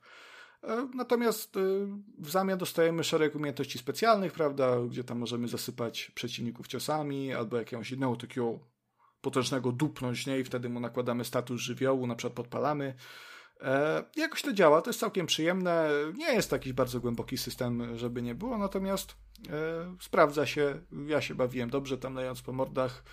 Mm, można też się skradać, większość starć można zrobić na cicho, bo tam też są te opcje, e, żeby kogoś obezwładnić i to możemy zrobić albo mu tak przygrzmocić, że zacznie tak jęczeć, że wszystkich zaalarmuje, albo po cichutku, prawda, szuru buru, chłopak śpi.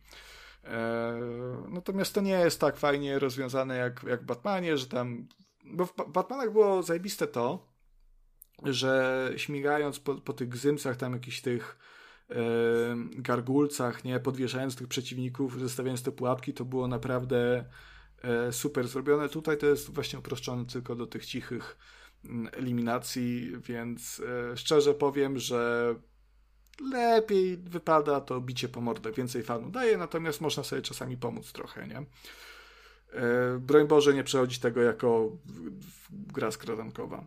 E, także sama ta główna mechanika jest ok. Głównym problemem w tej grze jest natomiast moim zdaniem otwarty świat i to jest rzecz, która jest kompletnie kurwa zbędna w tej grze i uważam, że Gotham Knights lepiej by się sprawdziła jako taka, jako taka liniowa gra akcji, taki brawler e, z misjami jak po sznurku, nie? Ewentualnie jakby zostawić ten, to Belfry jako, jako hub, z którego byśmy wyruszali na kolejne misje. Zwłaszcza, że część z misji, e, bo w ogóle to wygląda tak, jeżeli chodzi o te misje główne, że jest sobie to otwarte miasto i ono nam służy tak naprawdę tylko do e, przemieszczenia się z naszej bazy do jakiegoś punktu w Gotham i tam wchodzimy do takiej instancji, nie? Gdzie tam się już zaczynają dziać ciekawe rzeczy, bo te y, misje są naprawdę, naprawdę fajne, nie? Niezależnie czy to jest misja kampanii, czy misja poboczna. Już na przykład wspomniałem, że z Clayface, więc chyba pierwsza, jedna z pierwszych misji z Clayface'em to jest taka, gdzie gonimy go. E, to jest akurat w sumie na, na mapie Gotham, natomiast to jest odpalane z punktu y, bazy wypadowej, że gonimy go na motorze i on tam w ogóle jest taki, ten taki flag, ten, ten gliniany i on tam się przy, tak, jak, jak taki waleń czy, czy rekin płynący tylko w, w cemencie, w betonie płynie, nie? Także wyskakuje. To wygląda naprawdę super, te misje są widowiskowe, także to jest mega.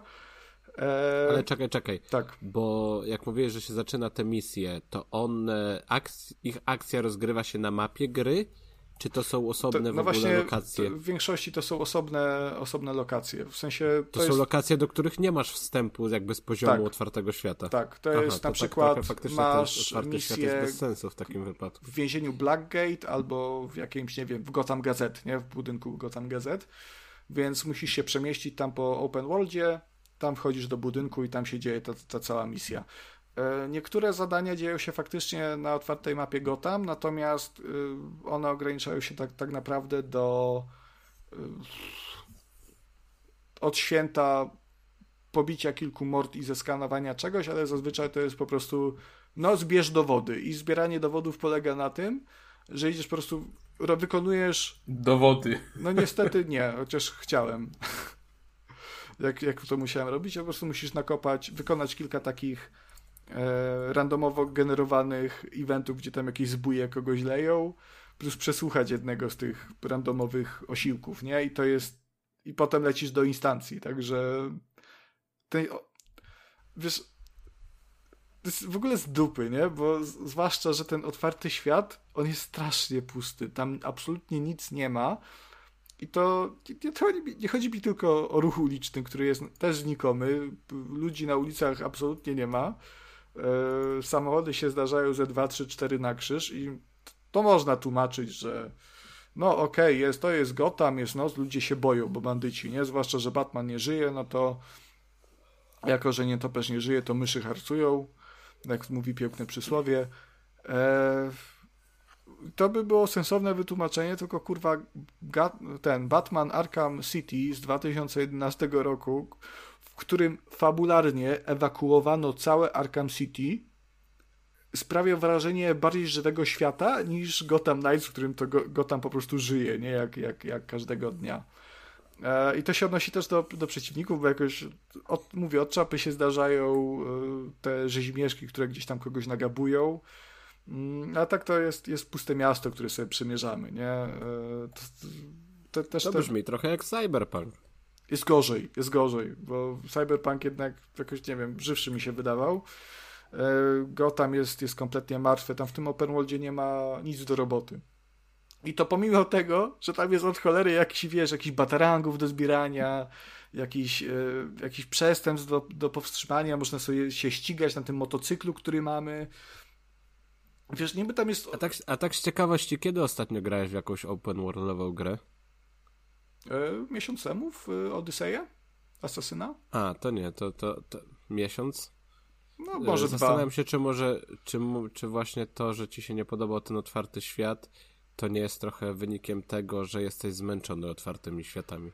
Czy jestem, już nie? Ale nie zwracasz ale wiesz, uwagi na te aktywności, to jest, które to jest, tam są. Naprawdę nie jest problem tego, że to jest, to jest otwarty świat sam w sobie, nie? Bo e, żeby otwarty świat działał, to już sama eksploracja jego musi być fajna, nie? I na przykład w, jeżeli już jesteśmy przy Asasynie, to w Asasynie gdziekolwiek byś nie, nie poszedł, tam było coś ciekawego. Nie, tu jakaś, może, mogłeś się na pindola rzeźby wspiąć, gdzie każdy sobie na Twitterze screen robił, tu gdzieś jakiś był, na, trafiałeś na serię questów z Minotaurem, tu w ogóle jakieś tam chuje moje dzikie węże, nie? Natomiast Gotham Knights tego nie ma, te, te wszystkie zadania poboczne, które są na mapie otwartego świata, yy, to absolutnie nic ciekawego sobie nie prezentują, to są takie zapychacze, nie? W stylu, no przebiegnij przez te, te bramki, żeby odblokować sobie jakieś tam, nie wiem, ładniejszą skórkę na ubranko albo yy, nową broń białą, nie? Z, wyż, z wyższymi statami. Mm, są te, wcześniej jak chwaliłem, te trzy zadania poboczne z y, przeciwnikami Batmana, to są dosłownie trzy serie questów i tyle. Poza tym nie ma nic, nie? I to jest gra z otwartym światem, gdzie to powinno być pełno. I jak już przy tej eksploracji jesteśmy, to ona nie jest zabawna, ona irytuje, bo sposób przemieszczania się po Gotham to jest jakiś nieśmieszny żart tak naprawdę. E, tym takim głównym transportem jest ten motocykl, na którym możemy się ścigać, o którym wspominałem. Mm, dawno już nie czułem mniejszych emocji, czy też może powinienem bardziej powiedzieć, bardziej żadnych emocji w trakcie jazdy czymkolwiek niż w Gotham Knights. Yy, ten motor absolutnie, wiesz, tam ci się pojawiają jak jedziesz, nie? Takie te yy, niby smugi wiatru po bokach ekranu, że tam pędzisz, nie? Natomiast czujesz, jakbyś jechał dziesięć na godzinę yy, po tym, po terenie za- zabudowanym, prawda? Tam jak masz tą niebieską tabliczkę, że teren mieszkalny, dzieci chodzą. Po prostu po, Dak- po Dakardzie ci się tak zrobiło, że... Ale to wiesz, to nawet jakbym, myślę, że w symulator wózka widłowego czy, czy, czy inwalidzkiego to bym większe emocje tam czuł niż w Gotham Knights jeszcze na motorze. Drugą opcją jest e, linka z hakiem. To jest absolutnie najgorsza linka z hakiem, e, jaką doświadczyłem w grach.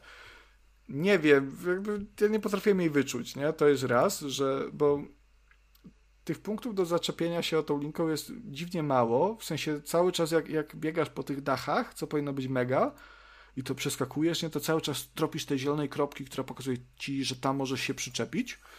Jak już się przyczepisz, to jest jeszcze taki, wiesz, taki sekundowy lag, bo to bohater musi podskoczyć, musi wystrzelić tą linkę, ona musi go tam złapać, pociągnąć, więc masz taką kilkusekundową animację i dopiero on, on leci. I tak przez całe miasto, no to się idzie pochlastać przy tym. Yy, podobno, podobno, ja się dowiedziałem tego dzisiaj w sumie, że yy, Bad Girl może przy pomocy swojej peleryny latać, niczym właśnie Batman w Arkhamach. Natomiast nie wiem, czy ja to przeoczyłem, czy ta gra mi o tym jasno nie powiedziała, ale ja w ogóle skończyłem tę grę, nie wiedziałem, że coś takiego tam jest, także the more you know. Eee, I tak, no także mówię, no gameplayowo, jeżeli by to oceniać za samą fabułę i to mordobicie, to jest naprawdę spoko gierka, natomiast ten otwarty świat trochę ją ciągnie w dół, nie? No i oczywiście ciągną ją w dół też technikalia, mimo że to nie jest taka tragedia, jak internet kazałby nam sądzić, nie? Bo tak czytając jakieś doniesienia o tym Gotham Knights, to można odnieść wrażenie, że to jest takie gówno, to w ogóle nie działa, w ogóle kurwa, nie? No nie jest to, to Cyberpunk, pragnę powiedzieć. Jest okej, okay. Te trzydzieści klatek przez większość czasu jest trzymane, no wolałbym sześćdziesiąt, ale mam, mam co mam, nie? W trakcie walk czy w zamkniętych lokacjach te trzydzieści klatek zazwyczaj działa bez zająknięcia. Od czapy się zdarzy jakieś chrupnięcie i nigdy nie zdarzyło mi się w trakcie walki, także to nie jest coś, co wpływa absolutnie na rozgrywkę, czy, czy to jak, jak walczymy. Problem jest otwarty świat, no tam faktycznie te klatki spadają do często dwadzieścia pięć na oko, nie? No, te chrupnięcia są widoczne, a też to znowu nie wpływa jakoś, jakoś bardzo na, na samo granie. No, problem w tym, że ta gra, ona jest ładna, nie? Te anim, animacje twarzy i bohaterów są spoko, te neony, kolorki są, są fajne, co Kacper doceni. Czemu Kuby nie ma na Discordzie? Nie mam pojęcia. Mniejsza. E... Natomiast natomiast problem jest, jest, jest taki, że wiesz, no widzisz, że to, to wygląda... spokojnie mogłoby się ukazać na poprzedniej generacji, nie? To nie jest Modern Warfare dwa, to nie jest, nie wiem, no nowe The Last of Us, czy, czy coś jakiegoś mega super ładnego. Także to unosi brew, nie? No plus jakieś tam drobne błędy się pojawiały, natomiast też to nie było nic, nic takiego nie, niezwykłego, nie? Tu o tu się zawiesiłem gdzieś na jakiejś krawędzi na kilka sekund, tu mi przeciwnik zniknął i nie chciał się pojawić. E, pierdoły i rzadko, naj, chociaż najbardziej bawił mnie moment, znaczy przez całą grę to się pojawiało, bo tam jakiś był problem z fizyką niektórych rzeczy, na przykład peleryny, jak jadąc na motorze, one w ogóle nie powiewały, mimo że tam niby pędziłeś, to one sobie spokojnie tak zwisały, nie, tak na pleckach, to poprawili chyba w którymś patchu. Natomiast najbardziej rozwalało mnie, wrzucałem zdjęcie na Twittera, jak Jason Todd miał bluzę i miał te, nie wiem co to jest, te, te sznurki takie, nie, od kaptura i to okay. Mu po prostu sterczało cały czas.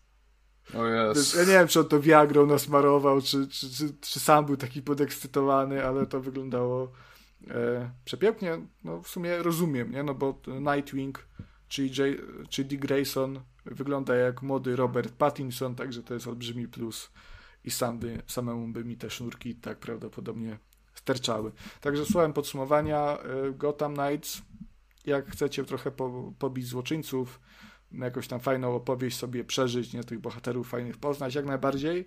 Natomiast dopiero jak stanieje, no bo ten otwarty świat, te trochę problemy techniczne ciągną tę grę w dół, niestety.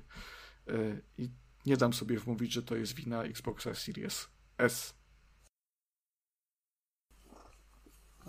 Przepraszam, że milczę, ale chyba Kuba do nas wrócił. Już tak, tak, jesteś? Wróciłem. Padł mi telefon, a to moje źródło internetu, więc musiałem skoczyć po ładowarkę i odpalić całą konfigurację od nowa, ale już, już jestem. Okej, okay, okej, okay, dobrze.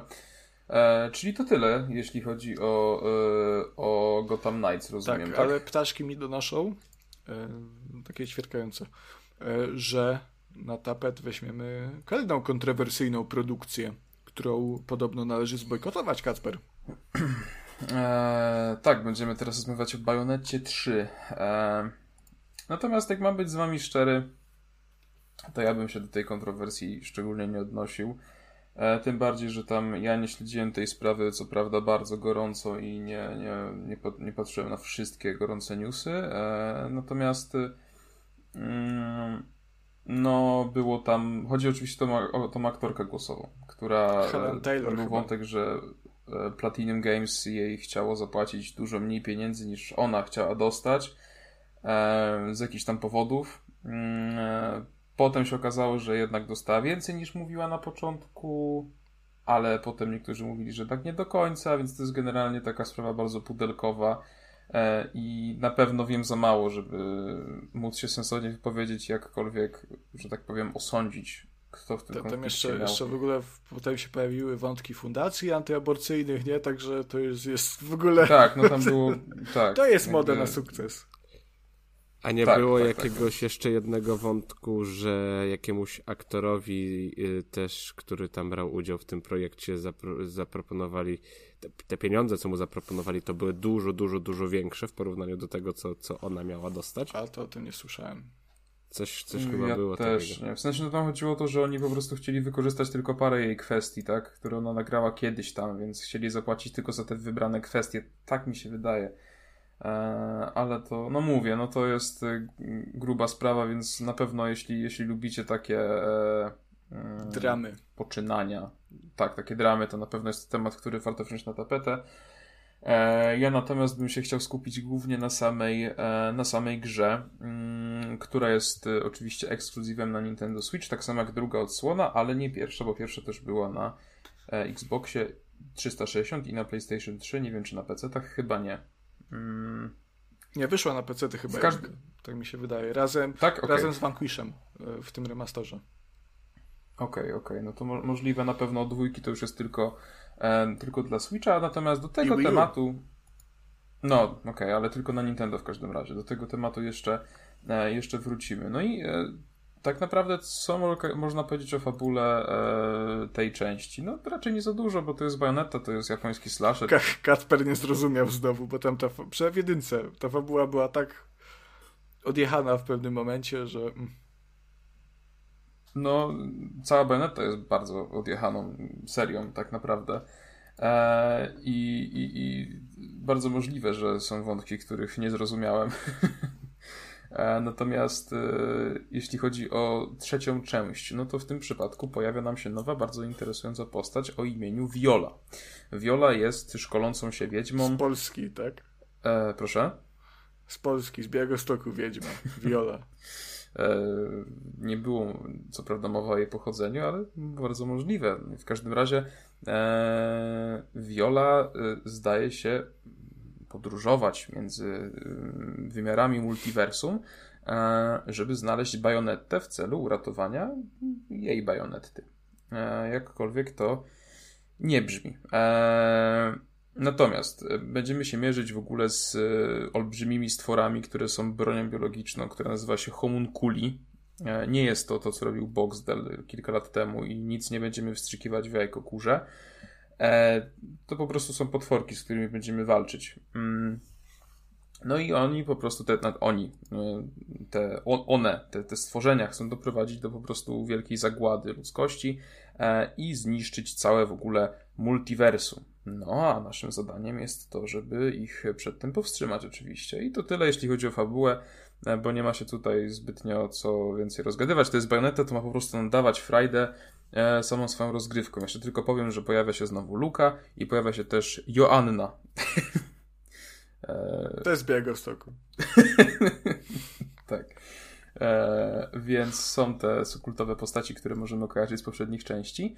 E, I to jest Bayonetta z krwi i kości. W sensie jest, to jest po prostu Bayonetta. E, natomiast to jest jak najbardziej komplement, ponieważ Bayonetta jest grą niemal doskonałą. Jak Hideki Kamiya jest postacią niezwykle ekscentryczną i facetem, który wzbudza mnóstwo wątpliwości, szczególnie z swoim zachowaniem na Twitterze, gdzie niedawno w ogóle dostał bana, bo e, algorytm Twittera uznały go za bota, bo dost- rozdawał ludziom tyle banów, bo generalnie e, Hideki Kamiya... To jest pierwsza Kamiya osoba, ma... która dostała bana za banowanie? Chyba tak. W sensie to jest osoba, że jak mu napiszesz na przykład co, cokolwiek, co mu się nie spodoba. Napi- no, na przykład napisze, że dzień dobry, wstałem dzisiaj w kiepskim humorze, ty napiszesz mu, to się uśmiechnij i on się wkurzy, to ci daje bana. Ale, ale to chyba nie musisz mu nawet tego, co słyszałem, pisać. E, wystarczy, że dasz lajka. Spodoba. Tak, e, jakby Camilla... Wystarczy, że istniejesz, Camilla doesn't approve, nie? Tak, Camilla zresztą ma w ogóle w bio swojego e, profilu, że jak ci się nie podobam, to w ogóle spierdalaj, nie? Więc no jest to niewątpliwie ciekawa persona, no, i rozdawał tyle banów, że Twitter stwierdził, no nie, no to jest bot, nie? Więc ciekawa, ciekawa rzecz, ale tutaj taki off-top. Natomiast jak, jakim... Odbanowali go. Swoje. Tak, finalnie tak. Już Camilla wrócił dalej się, siać zagładę na Twitterze. Ilona Maska swoją drogą. Świetne połączenie. E, jak, jakim by człowiekiem nie był, no to jest świetnym game developerem, ponieważ między innymi odpowiada za... E... Babylon's Fall. To nie jest dobry przykład. Za na przykład Devil May Cry, za tam też... E... Żubie Ninja. Tak. Natomiast Platinum Games samo w sobie maczało paluchy w Metal Gear Rising Revengeance, które było świetną grą, oraz Nier Automata, który jest grą dekady. Więc bardzo dobre tak, rekomendacje. Spol, która jest grą no. porażką. Ale wypadek przy pracy każdemu się zdarza. U nas to był odcinek trzeci, nie? Na przykład. To, to, to był taki Jaki nasz Babilon. Ja nie znam takiego odcinka. Babylon's Fall, tak. E, więc... Nawet nie wiem, co tu mogę w sumie więcej powiedzieć. Po prostu przedzieramy się przez te wszystkie światy, przez te bajeczne lokacje, e, masakrujemy mnóstwo wrogów. E, co no jest tak, też fajne, no. to mamy też część e, sidequestów. Znaczy to są, to są sidequesty, one się nazywają side missions, ale musimy je zrobić, żeby przejść dalej. Mm, one się A, odnoszą. To jest, to jest ta japońska, japońska szkoła game designu, tak? Tak. E, tam się wcielamy w inną bohaterkę e, i musimy odnaleźć pewną osobę, ale to nie będę wam spoilerował, żebyście sobie zobaczyli, jak będziecie grali. W każdym razie to jest utrzymane w e, stylistyce takich retro gierek. To jest e, grafika dwa D, e, troszeczkę jak Fig, o którym opowiadałem jakiś czas temu w epizodzie. E, takie, w takiej jest to utrzymane, e, utrzymanej konwencji, więc e, ciekawa sprawa, fajne przerywniki, e, szczególnie jak się grę na piętnaście godzin przechodzi w ciągu dwóch dni. Przydaje Ile się. Ile to trwa? Bayonetta trzy. Od, piętnaście godzin to trwa? No, od dwunastu do piętnastu, zależy czy, liże, czy liżesz ściany, czy nie. Fuck. Wow. Ale ja bym powiedział, że to jest bardzo dobra długość tej gry. A nie robiło się nudno? Bo to w sumie takie powtarzalne ciachanie. Ale właśnie do tego pytam, no bo to jest taki no, ja to, nowy slasher, nie? Ja to mówię, łyknąłem w dwa dni i się nie, nie miałem tak, że stwierdziłem, Jezus, już proszę, szybciej, nie? Bardzo, bardzo cały czas jakby enjoyowałem to, co się dzieje na ekranie. Mm. Gotham Knights mi zajęło osiemnaście. Więc, więc tak, no co jest, co jest istotne, to jest faktycznie ta Viola, bo Violą tutaj może delikatnie, delikatnie uchylę rąbka tajemnicy, będziemy mogli zagrać i to parę razy i to jest naprawdę ciekawa postać. Na wiolonczeli? Tak. E, oczywiście mamy ten e, system, że zbieramy te różne przedmioty, te lizaczki, którymi możemy się leczyć podczas walk. E, możemy też włożyć płytę winylową do odtwarzacza w specjalnych miejscach na mapie i tym sposobem przenieść się do sklepu naszego przyjaciela, gdzie możemy kupować różne e, na przykład kolczyki, a kolczyki nam dają specjalne umiejętności. E, wraz z postępem gry odbloku- odblokowujemy także nowe sety broni oraz nowe demony, które możemy wyzywać i nam pomagają w walce. Sety broni wiążą się z całkowicie innym movementem oraz ze sposobem szybkiego poruszania się, że tak powiem. Na przykład niektóre dają nam skrzydła e, takiej czar- czarodziejki wesołej, nie? Takie jak się z Wings na przykład, nie? Coś takiego i szybko możemy latać. E, inny za to wróżki właśnie, tego co im brakowało. Nie, w Wings to były czarownice. Czekaj. No ale chodziło mi o wróżki, tak jak z, w Shreku była ta suka, matka tego, tego blondaska, co Fiona chciał odbić. E... U, u. Bardzo emocjonalnie Shot, się zrobiło. Fire. No. Kacper ma coś komuś za złe. Nieprzepracowana trauma. Tak. Kacper ją krasza pewnie, a potem się dowiedział, że ona nie istnieje naprawdę. Dobra, przestań. Nie musisz wszystkiego mówić na antenie. e... Wracając, a inny set na przykład nam daje możliwość taką, że wystrzy- jakby mamy turbo w dłoniach i się wystrzeliwujemy, a potem biegamy jak jakieś zwierzę na czterech łapach, też szybciej. Inne na przykład sprawia, że jesteśmy kukłą i po prostu zwisają wielkie cztery e, nicie z nieba i wtedy, no to jest dużo rzeczy. Bayonetta shit, nie? Wiecie o co chodzi. E, jest mnóstwo seksu. Wiemy, ale jednocześnie nie. Okej. Okay. No to tak jak każdy, nie? W sensie to jest Bayonetta. No, Bayonetta, o to mi chodzi, Bayonetta. Tak.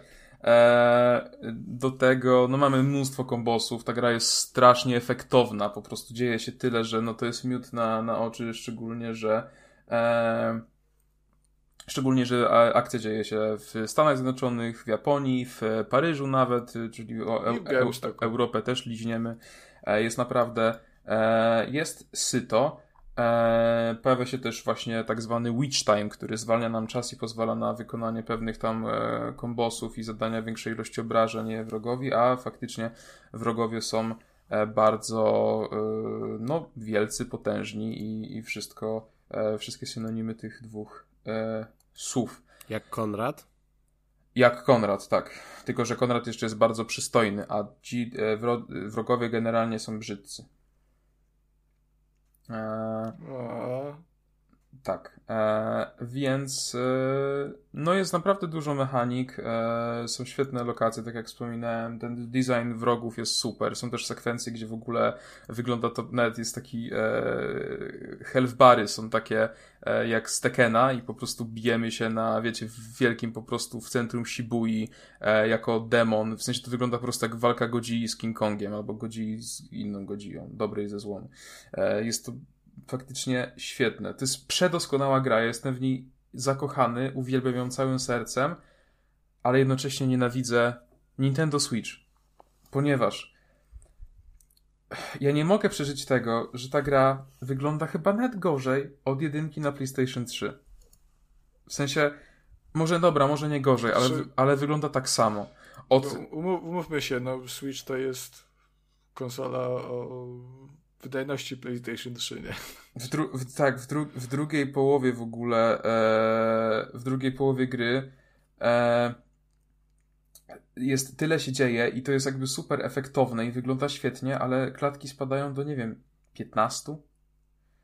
No jakby... i to jest najlepszy dowód na to, że więcej nie potrzeba. Świetnie się przez dwa dni bawiłeś przy piętnastu klatkach. E, wiesz co... naj- naj- najbardziej urocze jest to, y, że na Xboxie trzysta sześćdziesiąt pierwsza Bayonetta działała w sześćdziesięciu klatkach bez zajęcia się. Eee... Znaczy powiem wam, że no, no jakby Bayonetta trzy po prostu bardzo dużo traci przez to, przez to jaką konsolą jest Switch. Nie? Ale czekaj, czekaj, bo z tego co ty mówisz, to ta gra wygląda brzydko. Tak. Chodzi okrutnie źle. Tak. A robiona jest tylko i wyłącznie na Switcha. Tak. Czyli wszystko zepsuli w sumie, bo powinni albo postawić yy... na jedno, albo ale wiesz, co, no, wiesz gdy, płynność gdyby, kosztem, gdyby... kosztem grafiki. Jeśli to by był port, to w ogóle inna sprawa. Nie, w sensie grafika nie mogłaby być gorsza, nie? Po prostu, naprawdę. Aha, to już jest tutaj limit, już nie było tak? Czego poświęcać. Natomiast... Ty, ty grałeś, a ty nie grałeś w ten, w... Kurwa, patrz, wyparłem. Jak to się nazywało, Kuba, to co ty, ty polecałeś, takie dobre w zeszłym roku? O, to... Tak, ja pamiętam wszystko od ręki, co polecałem i jeszcze dobre. Ale to, pewnie to jakaś turóweczka. Nie, nie, nie, hack and slash. A, The Spirit. The Spirit. Nie, w sensie, kurczę, wiecie, no jakby... E, jakby Bayonetta, żeby działała na pewno płynniej, to by musiała zrezygnować z wielu elementów otoczenia i wielu przeciwników, wielu pocisków i tak dalej. Natomiast wtedy przestały być po prostu Bayonettą, przestały być japońskim slasherem, przestały być tym, czym ta gra właściwie jest. Tutaj jakby e, ja broń Boże nie obwiniam Platinum Games, bo oni tak zrobili świetną robotę, ta gra po prostu jest przedoskonała i ja ją kocham całym swoim serduszkiem. Natomiast po prostu e, no no... Czy nie, nie, Kacper, umówmy się, to jest gra tworzona na jedną platformę. Więc oni, jak, jeżeli oni tworzą na tę jedną platformę, to muszą sobie zdawać sprawę z jej ograniczeń. Także jak najbardziej wydaje mi się, że Switch Switchem, nie? Switch to jest gra, która dodaje ci minus piętnaście klatek, niezależnie od tego, w co grasz. Natomiast już w gestii Platinum jest to, że skoro oni decydują się, czy to kontraktowo, czy to z własnej woli na wyprodukowanie Bayonetty trzy wyłącznie na Nintendo Switch, to ich, w ich gestii jest to, żeby zadbać o to, żeby ta gra na tym Switchu wyglądała w miarę okej, i działała dobrze. No, jeżeli nie działa, no to trzeba to przeskalować w dół, a, a nie wymyślać, że o, ten, nie ma co bronić takich. Podejrzewam, że jest dużo różnych sprytnych sztuczek, które można wykorzystać, żeby oszukać trochę i wydajność konsoli, i jakby grafikę. Eee, i Wiesz co, no Kirby też tego... lagował w niektórych miejscach. Nie? Eee... Przeskalować w dół. No ale to te gry już jakby odstają. I ja wiem, że zawsze Nintendo odstawało, ale no ja uważam, że nie mogli już więcej po prostu poświęcić, bo to już była po prostu karykatura wtedy, nie? I tak trochę jest. W sensie, no nie wiem, kurczę, natomiast faktycznie, no jeśli chodzi o, o, o wygląd i o działanie tej gry, no to jest bardzo, bardzo, bardzo kiepsko. Eee, jakby no dobra, to... Kacper, a grałeś Bayonetta dwa? Tak. I jak ona działała? No nie wspaniale, ale na pewno lepiej.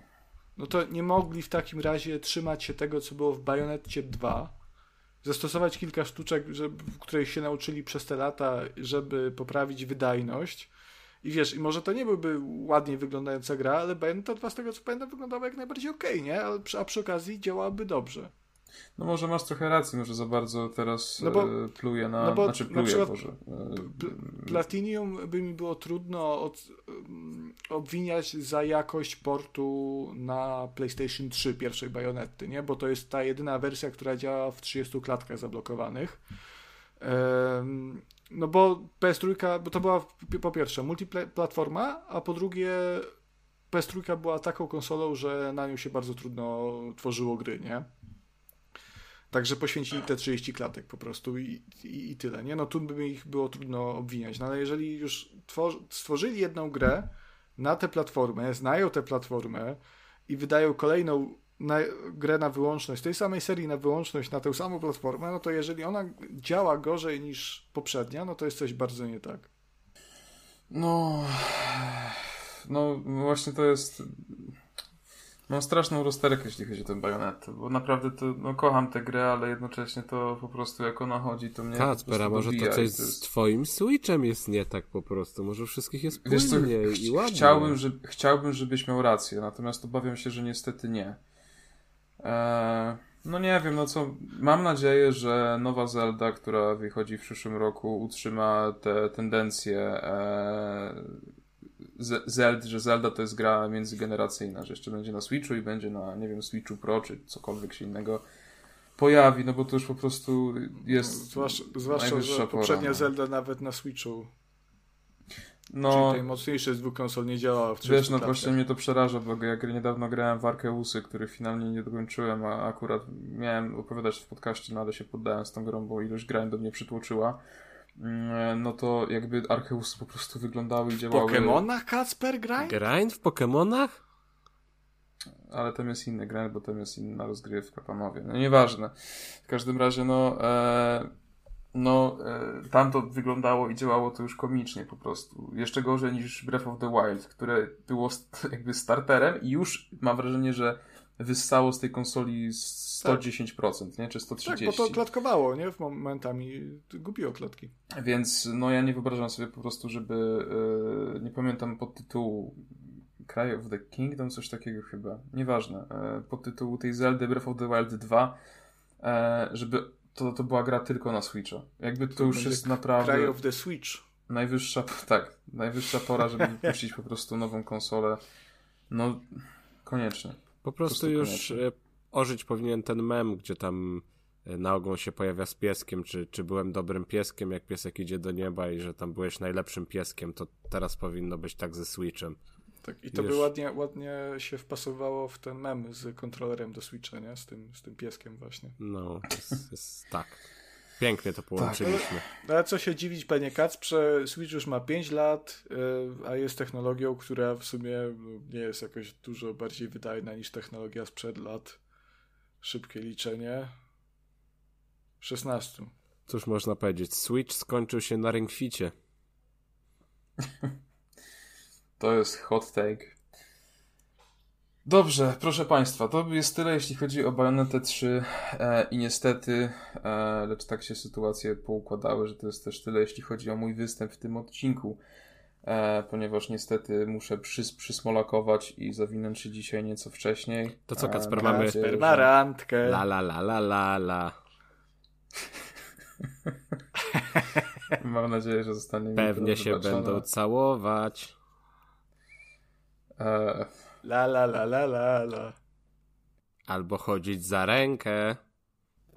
Dziękuję wam bardzo za, za słuchanie e, trzydziestego pierwszego odcinka Trójkastu. Zostańcie do końca, wierzę w to, że chłopaki to poprowadzą równie doskonale jak mimo, do tej pory. Mimo, że, Ka- że Kacper znika, zabawa trwa dalej. Kacper, Kacper, tak jest. Jeszcze tylko pamiętaj moje rady z poprzednich epizodów. Jak oplujesz, to twoje zarazki zaklepane. Dobrze, będę pamiętał, dziękuję serdecznie. Moi kochani, jeszcze raz dziękuję i do usłyszenia w kolejnym odcinku. Pa, pa. Pa. Tak, Kasperku. No. Dobrze. To, to teraz e, myszy as... będą harcowały. Tak, Batmana nie ma, poszedł, kurde. Poszedł. Kacper, teraz w końcu można trochę o indykach pogadać, a nie to tam a, a, a tripleje same. Dobrze. To co, on jakoś, on jakoś tam rozpiskę trzasnął, ale to zaczynamy od mojego indyczka, nie od twojego indyczka zaczynamy. Od mojego indyczka zaczynamy. Znaczy Dobre. To nie taki indyczek, tak, bo przepraszam, to jednak... czekaj, czekaj, czekaj, czekaj, czekaj, słuchaj tego. Zaczniemy od trochę przyziemnego tematu. A, płynne przejście. A, a, no, no, no, dobra, no, no, no, dawaj, dobra. Dawaj. Mamy to. Zaczniemy od bardzo przyziemnego tematu, ale to w sumie nie jest taki indyczek, bo, bo to gra robiona przez Obsidian, a Obsidian to jest takie, takie w sumie małe studio, ale uznane. Przecież oni mają sporo dobrych gier u siebie. A na Obsidian koń... znajdujemy w ziemi. W ziemi, tak. Pod ziemią jest. Yy, więc jak już może się niektórzy domyślili, porozmawiamy sobie o Grounded, które miało swoją premierę już w dwa tysiące dwudziestym roku, bo wtedy właśnie wylądowało w Early Accessie. Yy, I gra stała się takim, no można powiedzieć, hitem, yy, jeśli chodzi o, o produkcje survivalowe.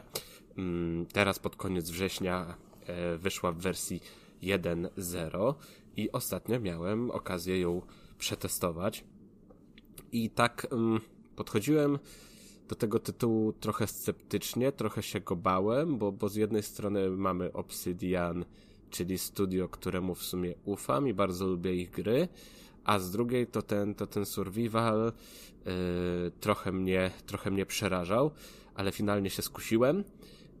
No i co? I się nie zawiodłem, bo gra bardzo, bardzo mi się y, spodobała. Ym, no zacznijmy od tego, że y, cała idea, cały pomysł na, te, na tę grę polega na tym, że wcielamy się w jednego z czterech nastolatków, czyli na dobrą sprawę gramy dzieciakiem, a do tego gramy dzieciakiem, który zostaje y, pomniejszony do rozmiaru, y, nie wiem, kilku centymetrów, może nawet nie, ciężko mi to sobie zwizualizować, jeśli chodzi o jakieś konkretne jednostki, no ale jesteśmy po prostu bardzo zminiaturyzowani i trafiamy do ogrodu, w pełni żyjącego ogrodu z trawami, kwiatami, roślinami, insektami, no po prostu jesteśmy wrzuceni w taki, w taki, w taki świat, jaki gdzieś tam mógłby być w ogródku za domem. I co? I jest to bardzo fajny i oryginalny koncept. No, jesteśmy wrzuceni, otaczają nas wysokie trawy, gdzieś tam łazi jakaś mrówka, która w porównaniu do nas jest, jest, jest duża. Zwykła mrówka wydaje się być potworem. Pijemy sobie kropelki rosy. To ja tak codziennie mam. No w Rzeszowie to może tak być, ja się nie dziwię, nie takie opowieści o Jakie Rzeszowie te mrówki mamy, skurwysyny. Krążą, pijemy sobie rosę, jemy sobie jakieś tam pozostałości po mszycach, kamyki są, no właśnie kurczę, no to nawet nie są kamyki, to są jakieś takie, takie, takie, takie odłamki Łazy. Kamyków, to wszystko jest, no Kończ, na kończynie można latać. No, ja myślę, że każdy jest sobie w stanie to zwizu, zwizualizować i mm, niejednokrotnie, niejednokrotnie wasze wyobraźnie miały taką wizję właśnie takiego, co by się stało, gdybym został zmniejszony do rozmiaru, powiedzmy na to, y, y, muchy. Jak wtedy może wyglądać otaczający nasz świat i perspektywa. Mm, no i to jest gra survivalowa, taka dość typowa w tych swoich mechanikach, ale ze względu na ten, na ten setting wyróżnia się na tle konkurencji. Przyszedł do mnie kot, który zaczął mnie drapać, dlatego jeżeli od czasu do czasu wydam niepokojący odgłos, to wina kota. Mm, o, już jest na kolanach, zaraz będzie na mikrofonie. Uciekaj, kitku. A mój, mój śpi na fotelu obok. Yy, tak, i oczywiście co, zaczynamy sobie tam od y, zbudowania jakiegoś schronu, później znajdujemy y, coraz to bardziej skomplikowane materiały, budujemy sobie chatkę, w chatce kuźnię i warsztat, w tym warsztacie y, wytwarzamy sobie zbroje i broń, miksturki, gotujemy jedzenie, no to się wszystko kręci tak dość standardowo. Y, z takich ciekawszych rzeczy, no to każdy materiał, który znajdziemy w świecie, musimy sobie przeanalizować. Jak go przeanalizujemy? Przy pomocy takiej specjalnej maszyny, jednej z maszyn, których są porozrzucane po, po całym ogrodzie, to dostajemy jakby listę przedmiotów, co, które możemy z tego, z tego materiału stworzyć. Oczywiście na początku mamy dostęp do tych najbardziej popularnych, to wszystko z czasem staje się bardziej skomplikowane i wytwarzamy coraz to y, ambitniejsze projekty i bardziej złożone i z gorzej dostępnych materiałów, więc y, na każdym kolejnym etapie rozgrywki musimy y, poświęcić coraz więcej czasu temu, co chcemy stworzyć. No brzmi, zdaję sobie sprawę z tego, brzmi to wszystko dość standardowo. Yy, I teraz tak, no fabuła oczywiście, jako że my jesteśmy tym małym ludzikiem, yy, jesteśmy prawdziwym ludzikiem, my nie jesteśmy jakąś, jakąś tam laleczką czy czymkolwiek takim, jest po, jesteśmy po prostu człowiekiem, który zostaje zmniejszony i szybko w tym dziwnym świecie natrafimy na laboratoria, które są równie małe, czyli znaczy się, że stworzył je ktoś y, rozmiarem podobnym do nas i będziemy starali się odkryć tajemnicę, która za tym wszystkim stoi, odwiedzając kolejne laboratoria, szukając kolejnych wskazówek po to, żeby wrócić do domu. Nie chcę tutaj zdradzać zbyt wiele na temat fabuły, bo, bo ona jest w sumie spoko, um, bo Obsidian potrafi w takie rzeczy. Oni potrafią fajnie napisać jakieś tam porozrzucane notatki, czy nagrania. W ogóle dużo z, um, dużo ta gra ma takich elementów, które od razu przypomną nam o um, The Outer World, to się chyba tak nazywało? Um, Worlds. The Outer Worlds. Outer Worlds. No. Tak, tak. E, bo to widać, że to i to jest, to są gry Obsidianu, także notatki są w sumie z, e, stworzone w podobny sposób, czy tam jakieś nagrania, czy nawet o mutacje są, które były w sumie takim, takim dość charakterystycznym elementem w The Outer Worlds. Tutaj też je zdobywamy e, z czasem. A to ma jakieś takie er pe gie owe naleciałości, czy coś? Czy to jest taki czysty survival? E, raczej czysty survival, bo e, no, poziomów doświadczenia nie, nie zdobywamy ani nic takiego. Mm, no fabuła jest liniowa. Jedynym takim elementem w sumie rozwoju, no to gdzieś tam możemy znaleźć zęby, yy, które jak rozbijemy, to dostaniemy punkt umiejętności. To, to, to tak, taki jest element. Yy, nie, no raczej to jest taki czysty, czysty survival. Tutaj er pe gie owości bym się... Nie obsydianowe właśnie. No właśnie nie, dlatego ja się trochę obawiałem, ale jak najbardziej dali, dali sobie radę. Yy, bo to może, wiesz, trochę powstawało na takiej zasadzie, że obserwowali inne survivale, yy, patrzyli, co tam jest fajne i wpychali to w ten swój koncept tego świata i to w sumie udało się trochę trochę zamarkować, że to jest świeży pomysł w ten sposób. Więc dużo rzeczy im, im sprytnie wyszło, sprytnie się yy, udało. Jedyny problem, jaki miałem, to tak. Na początku tych materiałów dookoła nas jest dużo. Jesteśmy w sumie trochę zasypani tymi yy, recepturami, tymi rzeczami, które możemy wytworzyć. Mm, ciągle jeszcze byśmy chcieli sobie gdzieś tam pochodzić i poeksplorować, to się jakoś tak zbiera, zbiera, zbiera, że na początku naprawdę dostajemy, dostajemy w gębę yy, tym wszystkim. Oczywiście jak tam się już yy, ogarniemy z naszą bazą i sobie mniej więcej yy, zorganizujemy yy, no to takie no to podstawowe środowisko, to chcemy wyruszyć gdzieś dalej i ruszyć ten w główny wątek fabularny. I miałem takie yy, zawieszenie się, bo naprawdę ten świat jest niebezpieczny. Z jednej strony mamy jakąś mszycę, którą sprzątniemy na dwa uderzenia, z drugiej mrówkę, z którą już na początku można mm, stoczyć równą walkę, a wystarczy pójść kawałeczek dalej i wypada na nas ogromny pająk i dwoma szybkimi uderzeniami posyła nas po prostu do piachu i mamy takie oho, co tu się teraz wydarzyło, coś pewnie robię źle, bo to już jest za trudno się nagle tak jakoś, nie mam pomysłu jak, jak, jak, jaki jest mój następny krok, żebym się mógł zmierzyć z tym pająkiem. I w pewnym momencie miałem faktycznie tak, że już oho, to chyba się, to chyba się poddam. I niewykluczone, że jakby nie to, że ogrywałem tę grę do recenzji i, i musiałem ją poznać bliżej, to mógłbym odpuścić, bo faktycznie w pewnym momencie byłem taki przytłoczony i trochę zagubiony tym wszystkim. Też tutaj od razu mówię, proszę się nie, nie, nie szczypać i korzystać z pomocy YouTube'a albo innych internetowych poradników, bo mm, no wiadomo, że gry survivalowe trochę na tym polegają, żeby to sobie wszystko odkrywać na własną rękę, ale jeżeli nie chcemy się frustrować tak bardzo i, i ginąć tak często, to, to tutaj mm, te, te poradniki mogą okazać się pomocne, szczególnie, że te zadania z głównej osi fabularnej, one nie, nie prowadzą nas tak za rączkę i mamy na przykład zaznaczone na mapie, gdzie mamy szukać kolejnego e, procesora, powiedzmy na to, bo na tym się głównie opiera ta fabuła, e, żeby zdobyć kolejne informacje, które są gdzieś tam na tym procesorze czy dysku, to się chyba nazywa według gry scalak. Mm, ale ono nam zaznacza na mapie, gdzie jest i na ogół to jest gdzieś ukryte w jakimś laboratorium, które może znajdować się pod ziemią, może znajdować się na, gdzieś w żywopłocie, ukryte być na gałęziach, albo w mrowisku, gdzieś mrówek jest jedno, a wejście, na, na dnie stawu jest jedno wejście, yy, jedno laboratorium, a wejście musimy odkryć sobie sami. I teraz... A... no ile prób potrzeba, żeby odkryć takie wejście, ile razy zginiemy po drodze, ile razy będziemy musieli biec po ten swój zostawiony gdzieś tam yy, z poprzednim ciałem ekwipunek, no to, to jest męczące, dlatego jak najbardziej yy, polecam tutaj korzystać z, z pomocy yy, gdzieś tam znalezionych w internecie.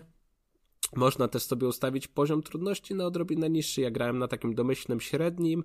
W sumie można też sobie skonfigurować ten poziom trudności pod siebie, także myślę, że warto tam zajrzeć i, i stworzyć sobie tak grę, żeby się nie frustrować w trakcie rozgrywki, a sobie po prostu spokojnie yy, zwiedzać, eksplorować ten świat i zachwycać się jego projektem, bo to jest, to jest naprawdę, naprawdę mi się podobało. Te jakieś tam wielka biedronka, która gdzieś na ciebie wyskakuje, te wszystkie w ogóle tam insekty, owady, no to jest świetnie, świetnie zaprojektowane. No i... Ale to chyba jak ktoś ma na przykład arachnofobię. Jest specjalny to... mod, który na przykład wyłącza pająki na arachnofobię, także też o to ale, zadbali. Ale całkiem, czy bo wiesz, nie wiem, czy to jest ta gra, ale coś mi kiedyś mignęło, że właśnie była gra, to jest, wydaje mi się, że to jest Grounded właśnie, bo to była gra z wielkimi pająkami, które cię atakują. Mm-hmm. No tam są wielkie pająki, pająki, było... pająki są kilku, kilkukrotnie większe od nas. No i, i tam był chyba tryb jakiś taki, że wyłączał odnóża tym pająkom, że te, że takie w sumie kulki latające cię atakowały? To jest to. Wiesz co, ja nie wiem, bo nie uruchamiałem tego, ale przed rozpoczęciem... A, gry... Kubuś odważny, Kubuś ja bojownik, on się nie boi. Ja podcasty w Stodole nagrywam. Ale na początku gra zapytała mnie, poinformowała mnie, że, że będą pająki i że mogę sobie włączyć tryb, który ma być no, rzekomo dla osób, które się boją i cierpią na arachnofobię. Także coś takiego, coś takiego jest.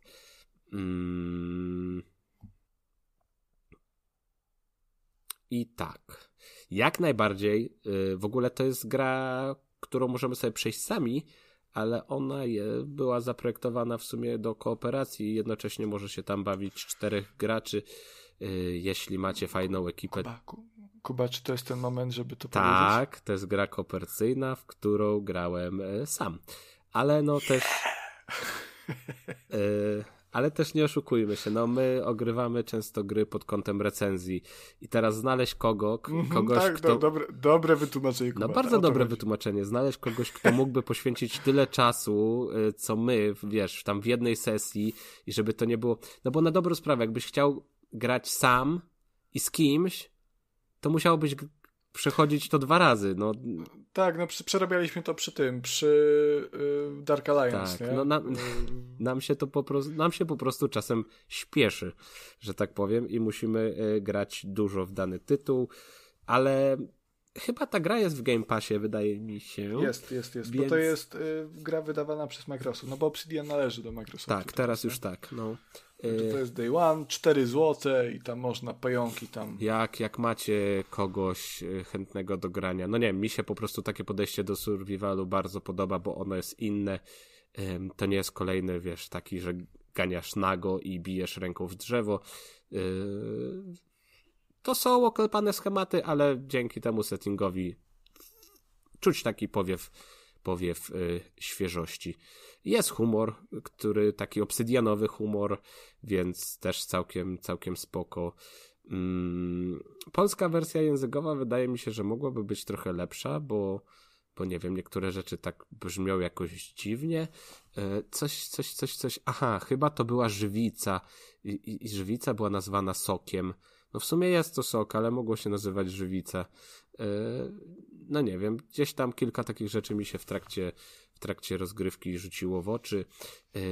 Jest też kilka takich fajnych uproszczeń, że na przykład możemy sobie odzyskać zgubione plecaki, czyli jeżeli padliśmy gdzieś tam daleko od naszej bazy wypadowej i naprawdę już mamy dość i nie chce nam się biec po to ciało, to możemy sobie skorzystać z takiej opcji, która pozwoli nam odzyskać plecak. Myślę, że wiele osób to uratowało od jakichś takich negatywnych wrażeń względem tej gry, więc jak najbardziej spoko. Błędów większych nie doświadczyłem, tam gdzieś mi się raz postać zawiesiła w teksturkach, ale to też dało się ją no, zabić i zacząć od, od, od nowa. Musiałem podbiec po prostu po, po ciało, więc, więc w sumie jak najbardziej polecam, tylko uprzedzam, że no ten poziom trudności i mm, tego takiego pozostawienia gracza samemu sobie i powierzenie mu eksploracji tego świata i odkrywanie go może być wymagające, może być męczące i nie każdemu się spodoba, ale z drugiej strony lepsze to niż, nie wiem, tak jak grałem w Ark, yy, że tworzysz sobie przez pięć godzin bazę, po czym ktoś wpada i rozwala ci tę bazę i jest yy, pięć godzin psu w piach, że tak powiem. No to chyba trochę inny, nie? Inne no, taki, taki... typ roz- rozgrywki, no bo z tego co rozumiem Grounded yy, nie jest multiplayerowy. Nie, nie, nie, nie. To sobie grasz po prostu w kooperacji na, na swoim, no, no nazwijmy to własnym serwerku, w swoim własnym świecie. Także jak najbardziej polecam i takie będzie moje podsumowanie. Respekt. Dawaj Panie każdego indyka, póki nie ma, póki nie ma Kacpra. Dawaj, dawaj, Indora. Tak. Pobawiłeś się w ogrodzie, że tak powiem. Naniosłeś Konrad, błota. Wycie, wyciągaj swojego Indora.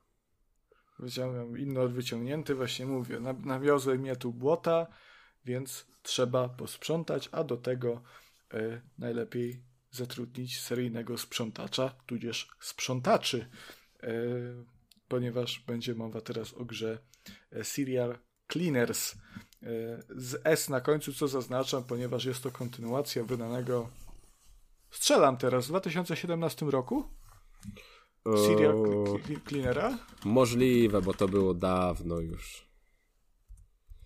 Pamiętam, że nawet miałem chyba okazję recenzować, ale to chyba była wersja na Switcha później jakoś. Mm, Panie już... kolego, czternastego lipca dwa tysiące siedemnastego. Proszę bardzo. No. Ym, I to jest...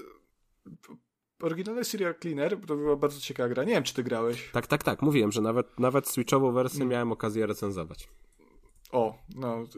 Y, to była świetna gra swoją drogą, bo ona była mechanicznie bardzo fajna. Y, wizualnie była super, bo ona się odnosiła trochę do takich stylistyk lat siedemdziesiątych, takich bardziej plakatów z lat siedemdziesiątych filmowych. Natomiast sama gra y, była o tyle nietypowa, że nie, nikogo tam nie mordowaliśmy. Natomiast byliśmy faktycznie seryjnym sprzątaczem i naszym celem było sprzątanie miejsc zbrodni po jakichś tam rozbojach, prawda, strzelaninach, napadach, które nie wyszły. Z tą różnicą, że zatrudniało nas nie tam rząd czy policja, natomiast zatrudniali nas gangsterzy, którzy chcieli się pozbyć dowodów i my na tych miejscach zbrodni, kiedy tam jeszcze policjanci operowali, żeśmy śmigali między nimi, odkurzali odkurzaczem krew, pozbywali się zwłok i dowodów chyba też. Także to była taka urocza, urocza gierka, to jest gra Draw Distance, od których też zresztą żeśmy dostali kod, a mianowicie ja dostałem na wersję na Xboxa Series X. I sequel jest dość... Aha, no to jeżeli chodzi o godunek, taka skradanka to była też, nie? Dwuwymiarowa zresztą. To ale jest taka, ważne, ponieważ... Taka, taka... Taka bardzo prosta no i... skradanka, na zasadzie tak, nie, tak, daj, tak, się, tak, nie tak. daj się zobaczyć, schowaj się za ścianę. To, to... Tak, to tam Benny Hill odchodził, nie, to można było sobie pobiegać z tymi przeciwnikami, żeby ich gdzieś tam zgubić. Także to było lightowe, natomiast niektóre te etapy faktycznie to były takie małe łamigłówki, nie, żeby to tam posprzątać te zwłoki, jak akurat gość odwraca, nie. Ale bardzo fajnie, fajne to było, strasznie mi się podobało. Prosta gierka, prosta fabułka z jakimś tam twistem na końcu, super. I na to Serial Cleaners czekałem. Natomiast dwójka jest o tyle ciekawa, że ona zmienia bardzo dużo w samej formule. To znaczy dalej dalej to jest gra o sprzątaniu zwłok z miejsc zbrodni pod czujnym okiem, czy też unikając, może raczej tak powinienem powiedzieć, czujnego oka policji. Natomiast akcję gry przeniesiono z lat siedemdziesiątych w lata dziewięćdziesiąte, znaczy już w końcówkę, bo to jest rok dwutysięczny, tuż przed, przed Sylwestrem, a do tego sama gra jest teraz trójwymiarowa, co ma dość spore konsekwencje dla samej rozgrywki, o czym za chwilę. Jeżeli natomiast, jeszcze tak wracając do tej warstwy fabularnej, jest ten Sylwester, tuż przed rokiem dwutysięcznym, kończy się milenium, kończy się dekada i nasz bohater to jest, to jest ten sam bohater z pierwszej części. No, natomiast okazuje się, że przez lata on nie działał sam, tylko w, w przeciągu lat dziewięćdziesiątych założył własną organizację taką właśnie sprzątającą te zwłoki i wraz z trójką innych bohaterów, to jest poza Bobem, czyli tym głównym bohaterem, to jest e, Erin o pseudonimie Viper, czyli to jest taka młoda e, hakerka z Azji, jest e, patrz i zapomniałem jak ona się nazywa, Tiff bodajże? Jakoś tak ma nazwę Tiff, to jest, to jest e, afroamer, afroamerykańska artystka, która no, się wplątuje właśnie w taki przypadkiem w tą robotę sprzątającą. No jest jeszcze, jest jeszcze Hal, czyli to jest już taki psychopata, który w zasadzie wypowiada się przymiotnikami. Jest, jest, jak to się nazywa? Bo dobra, nieważne. Takimi im, półsłówkami gada, nie? Imię słowami? Nie, imię słowami. Właśnie, nie pamiętam. Chciałem być mądry, nie wyszło. Historia mojego życia. Z którym z bohaterów on... najbardziej się identyfikujesz? Oczywiście, że z Halem, nie? Problemy z mową i takie tam, no to jak najbardziej ja. Eee... Oni spotykają się w prowadzonej przez nich bodajże to się nazywa zakładzie pogrzebowym, nie? Tam, tam jest kostnica i, i, i jest w ogóle klimat, no bo zwłoki, wiadomo, oni sprzątają te zwłoki, także taką przykrywkę mają. Spotykają się w tego Sylwestra, żeby poimprezować, no i w trakcie tej, tej imprezy mają tam różne swoje przemyślenia, wspominają swoje akcje, nie? I właśnie te retrospekcje co do wszystkich zleceń z ostatnich paru lat, znaczy nie wszystkich, ale z takich najważniejszych, to są właśnie nasze misje. Tych misji jest łącznie bodajże dwadzieścia, bo to jest po cztery misje, po jednej poświęconej każdemu bohaterowi na rozdział, rozdziałów jest pięć, także szybka matematyka. I już wiemy, że misji jest dwadzieścia. Ale czekaj, czy te misje, te, te retrospekcje, one są... Mm, mają jakiś przewodni motyw fabularny? One są w jakiś sposób powiązane? Czy to są osobne sprawy, które nie mają ze sobą nic wspólnego? No właśnie, co teoretycznie jakiś tam motyw wspólny jest i to wszystko prowadzi do konkretnego końca. Nie, nie będę spoilerował, o co tam chodzi. Um, natomiast same te misje i to, co tam się dzieje, to nie, nie, nie prowadzi do... To nie jest jaka spójna całość, nie? Bo, bo to, one są ten pomysł, porozrzucane w czasie. Pomysł na takie przedstawienie fabuły yy, to jest taka trochę, nie wiem, skojarzyło mi się z taką drogą na skróty, że, że to bardzo wygodne dla twórców w taki sposób to zorganizować, że tutaj mamy retrospekcję, bo bohaterowie sobie wspominają i, i w ten sposób bardzo łatwo jest wygenerować yy, no dwadzieścia tak, misji.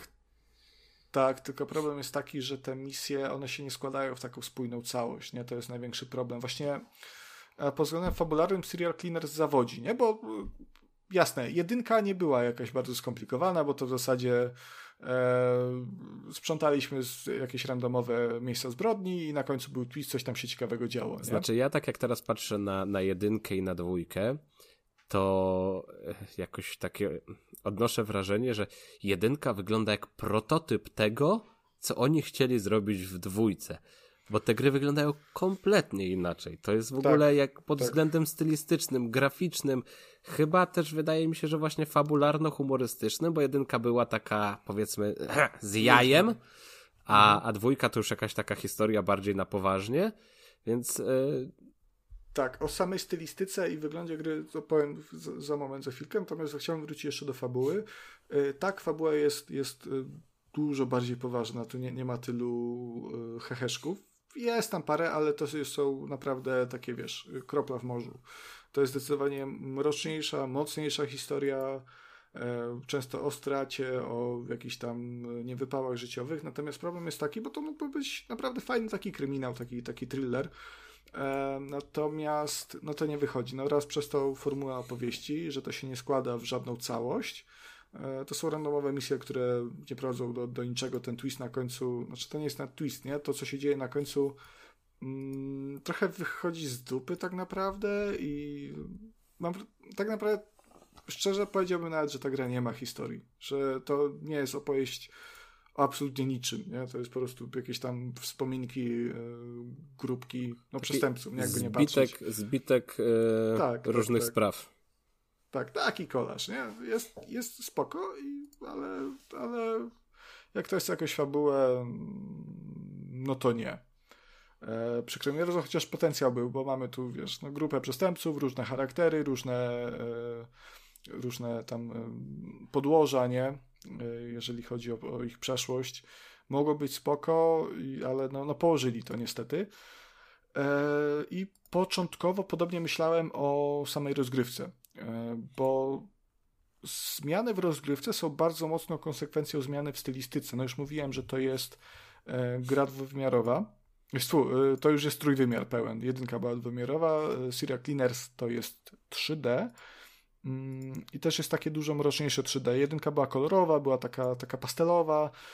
Tutaj postawiono zdecydowanie bardziej na taki realistyczny look, ale lekko wciąż komiksowy, bo te modele postaci i wszystko dookoła są bardzo mocno uproszczone. Te tekstury też są takie nie są bardzo dokładne, a w dodatku na wszystko nałożone są takie filtry mające właśnie trochę oddające charaktery bohaterów, których, którymi gramy, gramy, o czym więcej za chwilkę, ale też tej epoki, nie? Tych, tych lat dziewięćdziesiątych, tej, tej końcówki, nie? To są takie um, troszkę internetowe filtry, są, są takie troszkę psychodeliczne momentami, e, także to wygląda ciekawie, natomiast problem jest w tym, że mam wrażenie, że przez to ta gra troszkę straciła tego takiego arcade'owego feelu, który był w jedynce, bo jedynka była mimo wszystko szybka, nie? Tam e, wiesz, obrócenie się, e, napięcie to nie był żaden problem, żeby tam posprzątać krew, nie? W,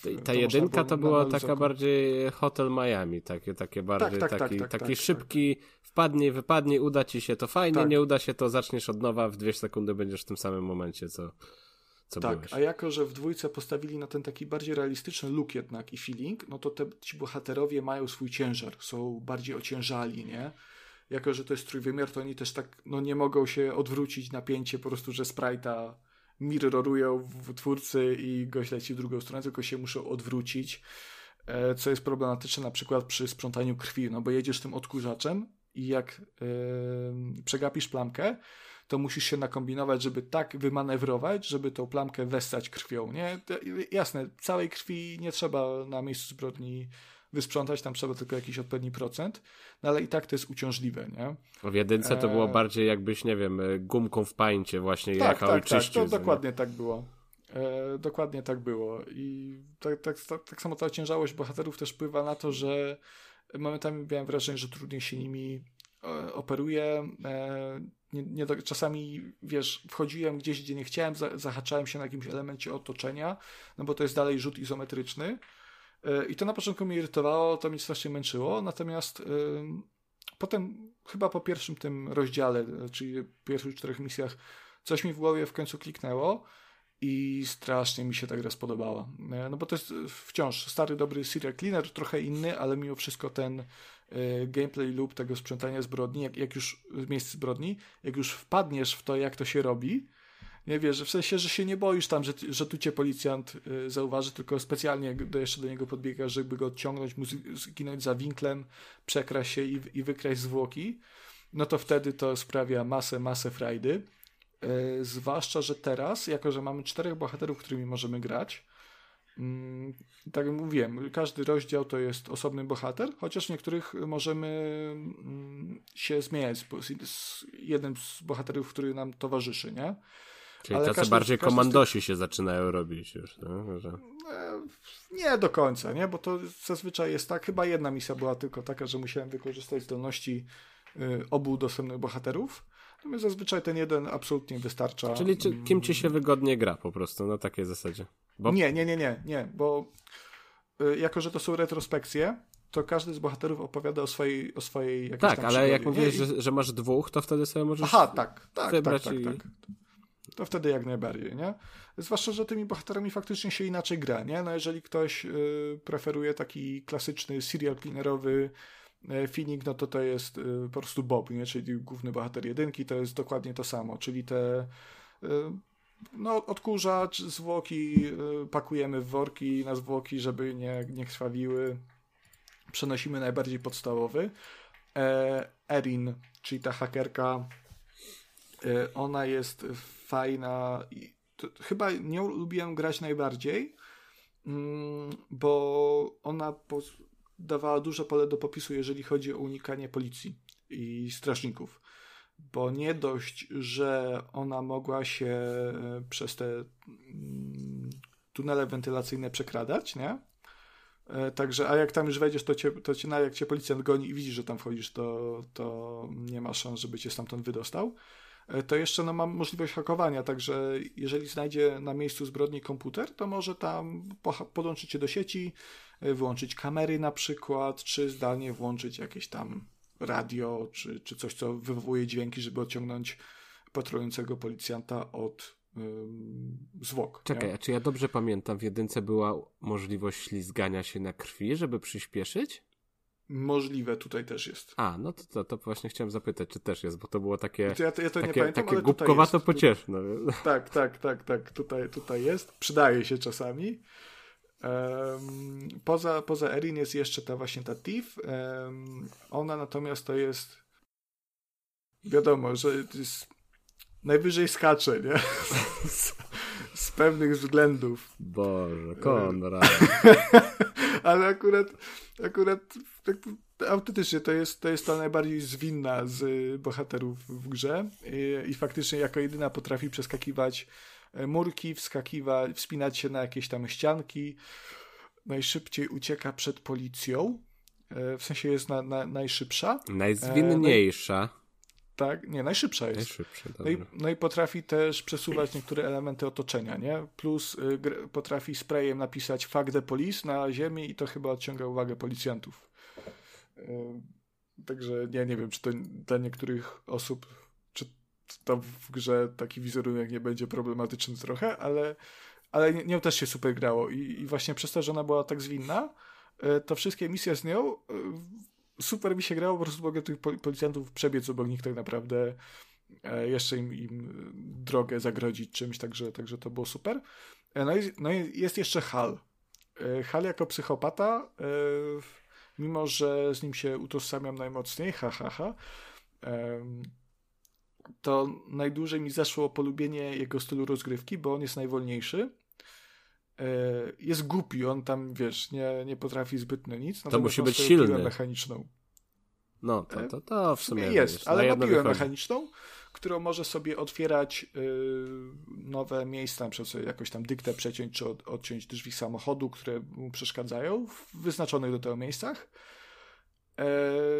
I sobie to tak jakby śmigać po tym tym. Natomiast, jako że on ma tą piłę mechaniczną, to może również rozczłonkowywać zwłoki. Zabiera cię w kawałkach? Te... Yy, tak. I wtedy masz, zamiast jednych zwłok, masz yy, dwie jakieś tam części tych zwłok i yy, no jakby łatwiej jest tym uciec, bo szybciej, natomiast no musisz robić dwie rundki, nie? Minimum. Ale to jest też jego największy plus. I dopiero jak zrozumiałem, jak to działa, to mi się zaczęło podobać granie nim. E, bo przez to, że on ma to piłę, te zwłoki rozczłonkowuje. Nie pamiętam, czy to w jedynce było. E, chyba w, chodzi o rzucanie przedmiotami w y, przeciwników. Nie kojarzę teraz. To wprowadzili to tutaj. Możemy jakimś tam, jak mamy jakiś większy dowód na przykład, bo są dowody małe, które chowamy do kieszeni, albo są duże, które tak jak zwłoki trzeba do p- punktu zrzutu y, przetransportować. Y, to nimi możemy rzucić przeciwnika, żeby go na chwilę ogłuszyć. Tu w policjanta akurat. Także, jako że te części rozczłonkowanego ciała są rozmiarów dużego dowodu, to również możemy tymi zwłokami rzucać. Mhm. Także w rozgrywce Halem zwłoki to jest i więcej zwłok na scenie, tym więcej mamy przedmiotów do rzucania przeciwników. Czyli po prostu broń. Tak, i tam naprawdę były misje, wiesz, których po prostu rzucałem ty, tymi częściami ciała w policjantów, żeby prze, ich ogłuszyć, przebiec obok nich, zabrać zwłoki leżące za nimi, uciec i wiesz, tak to się toczyło w tym Serial Cleaners. Plus jest jeszcze taki plusik, że jak zobaczy nas, nas policjant, kiedy właśnie ćwiartujemy zwłoki, no to no chłopak źle to zniesie i zemdleje na chwilę. Także możemy w to wykorzystać, na przykład podnieść go, gdzieś przenieść, wrzucić do, nie wiem, do jakiejś szafki, żeby nie mógł wyjść. Nie? I też się w tym, tym samym pozbyć jednego patrolującego. To samo zresztą możemy zrobić, jak niego czymś rzucimy. Nie? Także, ale rozczłonkowywanie jest more fun. Ten, ten typ rozgrywki serwowany w Serial Cleanerach to jest dość taki troszkę ciężki, nie? Na dłuższych sesjach to zaczyna trochę męczyć, nie? No bo mimo wszystko y, cały czas robi się plus minus to samo. Y, natomiast no, wątpię, żebyście się tą grą zdążyli znudzić, y, ponieważ tak sobie sprawdziłem, ile mi zajęło przejście tej gry i to są trzy godziny. Ojo. Niecałe. Także to jest strasznie krótkie. A są jakieś, nie wiem, um, dodatkowe um, wezwania, powiedzmy? Że... Nie, to jest, to jest dwadzieścia misji liniowych i to jest wszystko, co masz w tej grze. To ba- bardzo krótko, um, za krótko powiedziałbym. Tak, troszkę tak. Zresztą nie wiem też, czy mi to dobrze szczytuje, bo miałem wrażenie, że mi troszkę dłużej zeszło z tym, z tym wszystkim, ale bo sprawdzam sobie na Exoface, nie? To jest ten taki... mi to zbiera dane ze wszystkich moich kont, ile grałem, w co tam grałem. No nie wiem, How, tego, how Long tego... to Beat pokazuje, że, że jak na spokojnie to tak cztery do pięciu godzin. Jak się, no. jak się śpieszysz, to poniżej czterech godzin powinieneś skończyć. No, no to, no to by pasowało, nie? Zwłaszcza, że to tu mam wszystkie achievementy zaznaczone jako odblokowane, te za skończenie gry, także... króciutka gierka. Ona strasznie przeszła bez echa i to ale i to nie, mnie nie, nie, boli, czekaj, bo ja teraz zobaczyłem tu... Serial Cleaner. To teraz Cleaners. A, Cleaners Serial Cleaners też, z tego co widzę, to trzy godziny i dwadzieścia no, minut. No nie, nie, zajmę. Bo ja tutaj w sumie jest mało ocen, ale yy, główny wątek plus jakieś tu poboczne, rzekomo jest zaznaczone, powinno być osiem godzin, tak nawet yy, dziewięć bym powiedział. No to ktoś był bardzo słaby w tą grę widocznie. A, bo to ty jesteś taki zajebisty. Znaczy, nie no wiesz, no, widzę, widzę na Steamie, ile mi zajęło ukończenie jedynki i widzę na tym Exoface, która pobiera z Xboxa od razu e, czas grania, no to to jest trzy godziny, więc jakby w, trochę w to wierzę, nie? Mhm. Y- No ale mimo wszystko, wydaje mi się, że warto, nie? No ta gra przeszła strasznie bez echa, bo ona wyszła jakoś we wrześniu yy, i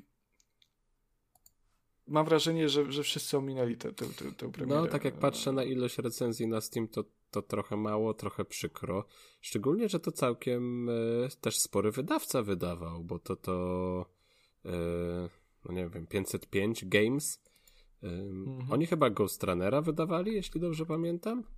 O, tak, oni tak, nawet tak. chyba, y, co jeszcze, y, Control widzę, że mają, Death Stranding oni mają w ogóle chyba u siebie w portfolio jakoś, więc coś chyba, mm, no mogli więcej uwagi trochę poświęcić tej premierze, jakoś może bardziej no. ją wypromować, bo to chyba tutaj t- ten aspekt zawinił. Wiesz co, wydaje mi się, że ten internetowy marketing był najsłabszy, bo ja sobie... S- subskrybuję te wszystkie gazetki, jakieś tam Pixele, P S X Extreme, nie?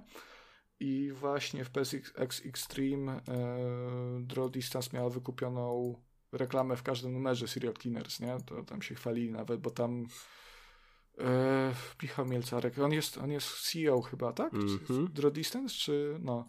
On to, tam pisze też felietony, także, także też pisał o tym, że to wykupi w ramach wsparcia też, nie?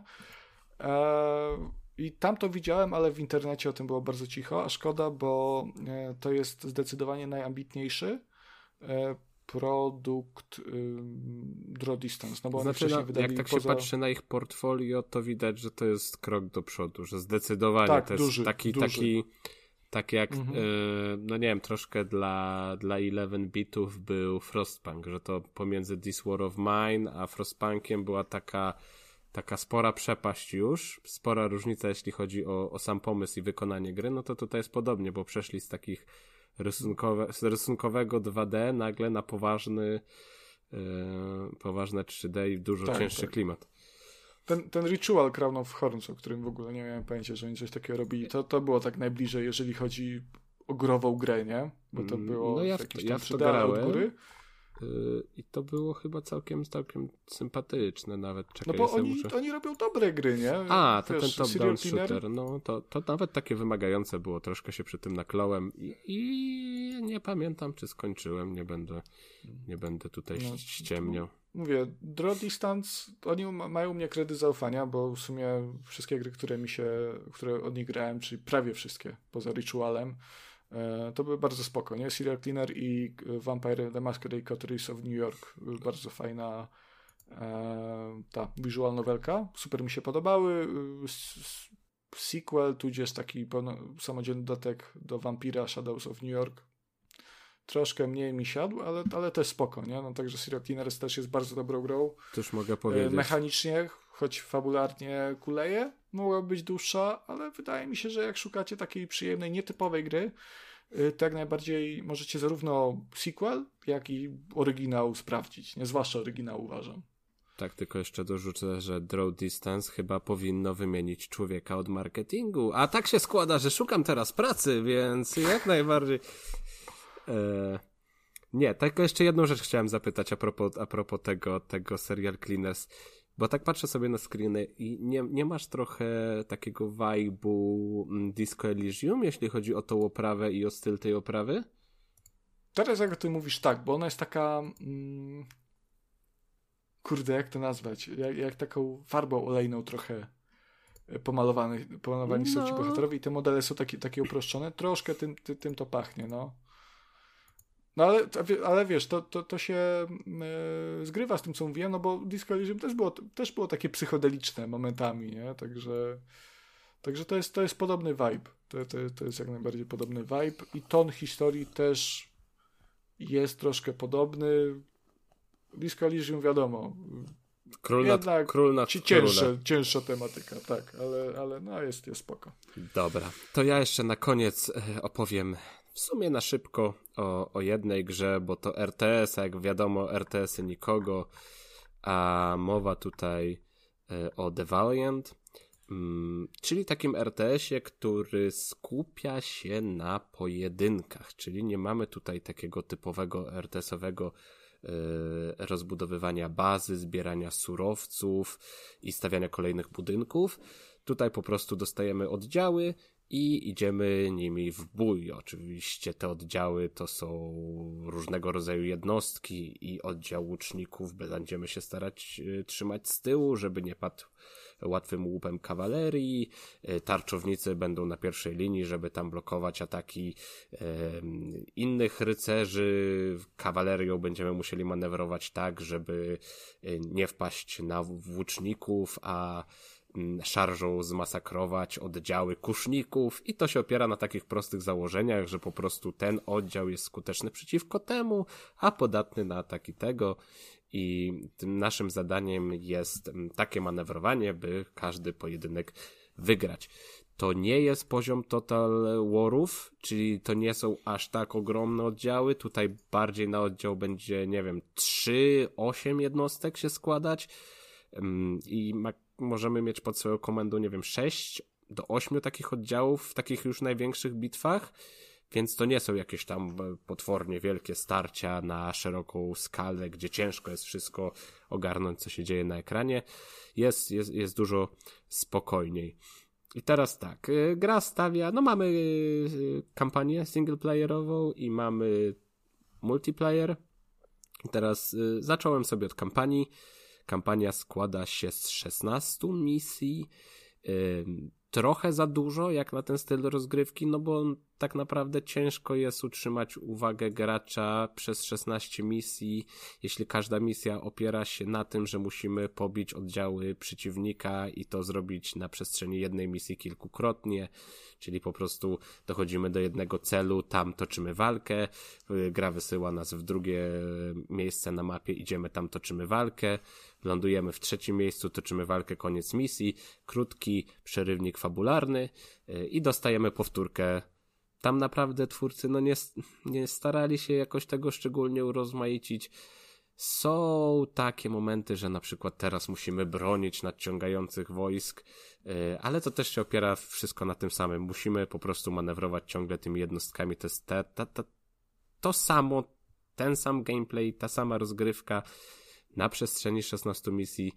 Trochę to męczy, nawet pomimo tego, że warstwa historia jest całkiem spoko napisana jak na taką grę i jeszcze lepiej przedstawiona, bo naprawdę narrator, który opowiada nam o wydarzeniach, bardzo ma fajny głos, opatrzone to jest bardzo ładnymi grafikami i obrazkami, także jak najbardziej trzyma się to kupy i, i, i fajnie mi się śledziło tę historię. Ona opowiada o dwóch krzyżowcach, takich braciach krwi, którzy podczas jednej z wypraw znaleźli tajemniczy artefakt. Ten artefakt to był jakiś kostur Arona, czyli taki biblijny o potężnej mocy. No tutaj się te wątki yy, wątki się przenikają, takie nadprzyrodzone z tymi z tymi yy, no takimi średniowiecznymi, typowymi średniowiecznymi, średniowiecznymi opowieściami. No i to berło daje wielką moc, ale oczywiście coś bierze w zamian, czyli łatwo paść ofiarą jakby tej chciwości, posiadania tej mocy. No i ci krzyżowcy się w pewnym momencie odwracają, jeden z nich zabiera ten artefakt i staje się tym złym. Później przychodzi do nas mnich, informuje nas o tym, że istnieją jeszcze dwa takie artefakty, dwie pozostałe części i prosi nas o to, byśmy ruszyli właśnie w podróż, by je odnaleźć, by nie padły łupem tego złego, który już ma jeden fragment. I my faktycznie troską o losy świata i troszkę taką osobistą zemstą ruszamy w tę podróż. Po drodze poznajemy tam innych rycerzy, sympatycznych wojaków. Ta opowieść nabiera takiej no braterskiej też struktury. No, no, no, no jest to jak najbardziej e, fajna historia, którą, którą warto poznać. Szkoda, że trochę została niepotrzebnie przeciągnięta e, za długą kampanią. Mm, no i po kampanii zagrałem sobie jeszcze kilka, kilka pojedynków w multiplayerze. E, no nie spotkała się ta gra z jakimś takim super ciepłym przyjęciem, czyli tych chętnych do, do gry online, no to raczej tak średnio bym powiedział. Albo trzeba było na kogoś czekać, albo trafić dobrą godzinę.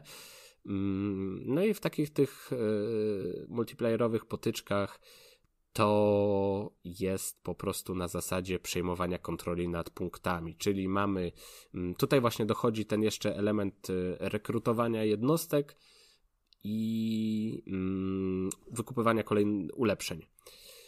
Czyli możemy sobie zająć punkty, które dostarczają nam surowców i punkty, które gwarantują nam ten atak strategiczny. Nie wiem, powiedzmy, że trochę taki Dawn of War, ale to bardzo naciągane stwierdzenie. No i to jest niby okej, okay, gra się spoko, ale jakoś szału nie ma, nie wciąga, nie ma tak, że skończysz, wygrasz lub przegrasz jedną potyczkę i zaraz masz ochotę, o to jeszcze raz, bo to było tak super, że a, wycisnęło ze mnie wszystkie, wszystkie siły. No, no, no nie, tak raczej bym powiedział, że jest ym, no, wykonane poprawnie, ale bez takiego jakiegoś właśnie czegoś nadzwyczajnego, jakiejś bardzo ciekawej mechaniki, która by nadała tej grze ym, oryginalności. Też te walki, co są często chaotyczne, szczególnie w kampanii, przez większość tych misji nie miałem jakichś problemów z tym, żeby wygrać. To było takie bardzo mm, proste, nieangażujące, no, no, no bez, bez polotu. Trochę w tym wszystkim yy, widać taki zmarnowany potencjał, no mogłoby to wyglądać jakoś jakoś lepiej. Wiadomo, że tych er te esów ostatnio jest mało, więc każdy taki tytuł, który jakoś wzbudza zainteresowanie, ma, ma fajną oprawę i jakiś yy, na pomysł na siebie, to, to, to przyciąga fanów gatunku, ale chyba, chyba no nie warto. Naprawdę, jak, jeśli, jeśli nie macie już yy, żadnej strategii pod ręką, no to może wtedy, ale tak to raczej bym mm, stronił. Ale tak ci powiem, tak sobie przeglądam kartę tej gry na Steamie mhm. i patrzę na tą okładkę i gdy, gdybyś mi nie powiedział, że to jest er te es, to bym za cholerę nie zgadł, tak po prostu przeglądając, bo ona wygląda jak z jakiegoś takiego Alexa czy, czy, czy innego gotyka. Tak jak Kingdom Come trochę, co nie? Um, tylko takie słabe. No, budżetowe. Y- Tak, ale oprawa mi się bardzo podoba. W sensie te tak, prze- tak, przerywniki tak. One... takie rysowane i, i ta mapa wygląda super. Tak patrzę na zdjęcia. To jest bardzo, bardzo, bardzo ładna gra. Yy... No taka, no, no czuć, że to nie jest, wiesz, tam triple A, ale jak na strategię, no to, to ja taką oprawę określam mianem mm, jakby no idealnej, jeśli chodzi o ten gatunek, prawda? Tu nie musi być lepiej, a jest fajnie, a gdzieś tam ten, ten realizm nie musi być aż tak, tak super mm, spełniony i to wszystko nie musi silnić i błyszczeć, jest po prostu jest po prostu dobrze, jest atrakcyjnie. No, no to tak czy tak lepiej niż w przypadku The Last Oricru. Ach, na to The Last Oricru to ty się napłakałeś, biedaku, co? Którego, którego recenzja miała być w tym miejscu? Natomiast Kacper bardzo mocno po usłyszeniu mojej opinii o tej grze, bardzo dosadnej, martwiąc się o zdrowie moralne słuchaczy, usilnie prosił mnie, bym tej gry nie recenzował. A może Kacper po prostu y, chciałby tutaj być z tobą, dyskutować, odbić twoje argumenty, bo jemu ta gra się no, podobała. Chciałem, spu- chciałem spuścić taką zasłonę milczenia na tę grę, bo to jest bardzo słaby tytuł. Eee, natomiast tak szybko przelecę, to będzie bardzo szybka recenzja, nie chcę się tu, tu wdawać szczegóły, eee, bo i nie, nie, ma, nie, nie ma po co. To jest e, ambitny czeski tytuł, e, który w zamyśle miał być połączeniem Gotika i e, Soulsów, tak jak Kacper opowiadał w ostatnim odcinku, w takim settingu łączącym fantasy science fiction, nie? Więc jeżeli słyszymy, no to że Alex. To jest połączenie... Alex, no, tylko z y, dodatkiem Souls-like'a, nie? I trochę bardziej zgrabniej to łączący jednak. Mm, fa- fabuła jakaś tam jest, trafiamy w, jako jakiś randomowy człowiek do dziwnego świata, gdzie walczą zmutowane szczury z... Y, y, białymi, wyglądającymi jak Shrek z rozpłaszczonym nosem, ludźmi, to, to klasą naboru. Elex, taki Elex. I to jest Souls-like, nie? Także jest, jako że to jest połączenie Gotika i Soulsów, no to wiadomo, to jest raz, że drewno, czyli Elex, a dwa, że jak giniemy, to wracamy do poprzedniego ogniska, musimy odzyskać duszę i jest trudno. Także psikus polega na tym, że ta gra ma fatalny system walki, także... Ja słyszę, Konrad, jak ty to so- w sobie wszystko kisisz, wiesz, bo tak, bo, bo tak słyszę, że chciałbyś wylać ee, i opisać ale szczegóły, obiecałem, ale jakoś... Obiecałem Kacprowi kulturę i, i też chcę się z tym szybko uporać. Um, to jest bardzo drewniany system walki, nie? Bo mimo wszystko, co by o Soulsach nie mówić, nawet tych pierwszych Dark Soulsach i Demon Soulsach, to mimo, że to było też drewniane, dosyć koślawe, to ten system walki był dopięty na tyle, że jak walczyłeś, to no, ja czuję, że masz kontrolę nad postacią, nie? Jakby u podstawy dobrego Souls-like'a jest to, że ten system walki jest dopieszczony. Cała reszta może być absolutnie kurwa koślawa. Natomiast system walki musi być tip-top, żeby to sprawiało walkę, sprawiało przyjemność. W The Last Oricru absolutnie ten system walki tego nie, lo- nie robi. E, potyczka nawet z y, najbardziej bazowym przeciwnikiem, jakiś tam szczurem wal- walącym w nas e, patykiem posmarowanym kupą, to jest po prostu y, no, no męka, nie? No, za długo to trwa, oni, y, oni męczą, y, bossowie niektórzy są po prostu prześmiesznie łatwi, natomiast po, pod koniec gry pojawiają się tacy, którzy nagle jednym atakiem z dupy, jak tylko wejdziesz na arenę, potrafią cię załatwić na jednego hita. Także to tyle, jeżeli chodzi o balans i, i, i takie zróżnicowane rozgrywki. Nie? Ale jeśli to, chodzi to... O, o konstrukcję tej gry, o, o jej długość, to, to jest dość rozbudowana produkcja to, chyba, to jest, nie? To jest gra na osiemnaście godzin, osiemnaście bardzo męczących godzin i to mi tyle zajęło, ponieważ powiem, stwierdziłem, że ja to pierdolę. Przepraszam, Kacper. E... I przełączyłem sobie z trybu normalnego na tryb yy, story, bo po prostu... Szkoda nerwów. Co ja się będę tłumaczył? Szkoda mi nerwów na ten system walki, nie mam nikomu nic do udowodnienia. E, chciałem tylko przejść przez tą fabułę, zwłaszcza, że ona jest całkiem okej. Okay. Nie jest jakaś może wybitna, natomiast jest, jest, jest przyjemna. Twórcy bardzo mocno zajawiali to, że tam będzie mnóstwo wyborów i że każdy będzie miał znaczenie i faktycznie tych dróg, którymi ponosimy, jest sporo. Możemy robić backstaby swoim sojusznikom, potem double backstaby i wracać do tych ich przeciwników, także podczwórne zdrady, wszystko to jest.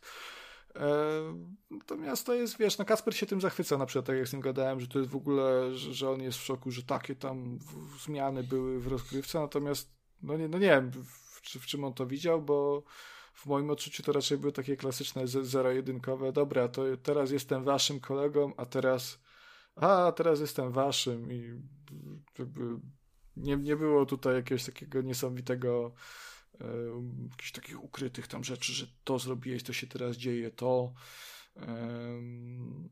no, no słabo to wypadło. Widoczki są ładne, krajobrazy naprawdę są przepiękne momentami, zniewalające, chociaż sama gra wygląda no nie dużo lepiej niż Serial Cleaners, jakby to było stylizowane, nie? O, też nie było to, zbyt, to, to, to, to screeny troszkę oszukują tutaj na Steamie, bo... No nie, no te, te, te postacie są takie, wiesz, no to jest taki Elex Gothic, nie? E, ty, typowy taki R P G Spidersów, jeżeli chodzi o wygląd. E, co to, co tym jeszcze mogę powiedzieć ciekawego? Pff, muzyka jest spoko. Wiesz, bo mm, no, ja w, też w ostatnim epizodzie poleciłem, poleciłem to The Last Oricru jako tytuł, którym warto się zainteresować i w sumie poleciłem też Asterigos. Jeśli dobrze pamiętam, to się chyba tak nazywało, albo jakoś podobnie, ale mm, nie, tak, Asterigos. Yy, i, i, i mam takie wrażenie, bo Asterigos okazało się słabe, um, to de, de The Last Oricru też, ten Devaliant też taki średni i po prostu to mi dało trochę do przemyślenia... Mm, swoje życiowe wybory, tak? Znaczy nie chodzi mi o życiowe wybory, po prostu trochę boję się, że niedługo w Giereczkowie zaleje nas taka, taka przeciętność No to się od dawna dzieje. Tak, Czyli ale ona są... jest, wiesz, ona kiedyś była, wydaje mi się, że kiedyś powstawała na skutek tego, że, że może twórcy nie mieli doświadczenia, a, a w, w tym, co robią, pomysłu uczyli się wszyscy. No teraz ta, ta, ta branża trochę się już zestarzała, a teraz to jest taka przeciętność, kurczę, jakby to określić... Mm. Ona jest trochę podyktowana tym, że każdy ma swój ambitny pomysł, tak, i chce zrobić wszystko jak najlepiej i jak najwięcej i jak najbardziej skomplikowane i jak najbardziej złożone i ma być w ogóle super ekstra, oryginalnie, unikalnie, nie było tego nigdy wcześniej, że wychodzi taka, taki kasztan później, który tak naprawdę jest tylko niespełnioną ambicją twórców i jakoś, jak ja kocham indyki i kocham gry niezależne, to jakoś ostatnio mi się coraz bardziej to rzuca w oczy, że no mierzmy siły na zamiary po prostu i, i róbmy tak, gry mniejsze, róbmy gry dopracowane, yy, róbmy fabuły, które są yy, złożone, spójne i, i niemęczące. No po co rozwlekać grę na kilkadziesiąt godzin, jeśli wszystko można mm, przedstawić graczowi w sześć, a też nie oszukujmy się, ze względu na to, jak teraz wygląda świat, ludzie mają coraz mniej czasu na takie rzeczy i wydaje mi się, że chętniej siądą do gry na, na pięć sześć godzin i, i sobie ją wchłoną od początku do końca, niż na takiego dwudziestogodzinnego tasiemca, który od y, połowy gry nas męczy i tylko błagamy, żeby dotrwać do końca, albo zmniejszamy poziom trudności na easy, żeby się nie męczyć z kiepskim systemem walki, no bo no każdy szanuje swój czas. Moment, w którym zmieniłem ten poziom trudności na niższy, yy, zupełnie zmienił mój odbiór tej gry, bo wtedy faktycznie się skupiłem na tej fabule i na zwiedzaniu tych lokacji i mi się naprawdę fajnie grało. E, a sama gra też nie była samograjem mimo wszystko. To nie było tak, że nagle ten mogłem wszystkich porozwalać, bo, bo te obrażenia były zadawane równie wysokie. Natomiast oni tam się dłużej przygotowywali do ataku, nie? I to, był, to była główna zmiana. Natomiast moment, kiedy, kiedy to zmieniłem i ta gra stała się nieco łatwiejsza, to zamieniło troszkę w takiego no właśnie takiego głupiego er pe gie a, właśnie w stylu gier Spidersów, w stylu tych Elexów. Znaczy tam, wiem, że Alex tam miał, jeżeli chodzi o poziom trudności, też był pierdliwy, nie? Natomiast wiesz, o co mi chodzi, nie? No to taka siekanka, idzie sobie, bijesz tych przeciwników, tu z kimś pogadasz, jakieś tam wybory podokonujesz i, i jest fajnie, nie? A Kacper ponoć to przeszedł na tym normalnym poziomie trudności. Nie wiem, czy go bardziej szanować za to, czy się znaczy, wiesz, to martwić. Taka jest z jednej strony... Mądrze do tego podszedł, prawda? Z drugiej strony jednak, no ja mam tak, że jak, jak, jak biorę się za grę do recenzji, to wybieram na ogół poziom średni, tudzież rekomendowany, bo wydaje mi się, że to jest ten, na którym twórcy tworzyli bazę danego tytułu. A trudniejszy jest podkręcony, łatwiejszy jest mm, troszkę no, zdegradowany ten poziom trudności, u, u, umniejszony, że tak powiem, więc staram się no grać na średniaku. Natomiast tutaj całkiem nieźle to rozwiązali i jakieś tam pewne wyzwanie dalej tam było, dużo niższe, ale, ale jednak. Nie no, skończyłem tę grę bez bólu, inaczej bym po prostu sobie oczy chyba wykuł. Znaczy tego bez e... bólu to w, e... na naszej facebookowej co... grupie trochę tego bólu widziałem jednak. Takiego, ale kurwa, bo te... bólu duszy, dobra, może powiedzmy... Kuba, bo, bo ta gra, ona ma dużo problemów, nie? Jakby, wiesz, tam abstrahując od tego koślawego systemu walki... Ale te wszystkie od... problemy właśnie wynikają z tego, że oni chcieli za dużo. Stary, wiesz, jakie tam są błę- problemy techniczne? W sensie ona działa w sześćdziesięciu klatkach, nie? Natomiast najbardziej byłem po zakończeniu i to był moment, w którym ja chciałem puścić taką wiązankę, że by mnie policja moralna zamknęła. Bo tam na przestrzeni tego się błędy się zdarzały, nie? Tu co, kto, coś tam przeniknęło przez, przez otoczenie, tu ktoś mnie dziabnął, mimo że był za, za ścianą. E, uroczy był na przykład błąd, że, wra, że dziennik misji się psuł, nie? Także jeżeli miałeś tam jakieś questy, bo są questy poboczne, e, to w... to im więcej tych questów zaliczałeś, to te questy nie znikały z tego menu, tylko cały czas się e, piętrzyły. I mimo, że był suwaczek z boku taki do przesuwania tego, tej listy questów, to y, suwaczek się nie zmniejszał, żeby móc go bardziej przesunąć, tylko zmniejszała się lista razem z czcionkami, nie? Także w pewnym momencie pod koniec gry, jak ja siedziałem przed telewizorem ja absolutnie nie widziałem, co tam jest. To były takie, wiesz, po prostu nadziubdziane coś. Przeurocze to było. Żeby sprawdzić jakieś tam, co mam zrobić, to musiałem podejść do telewizora.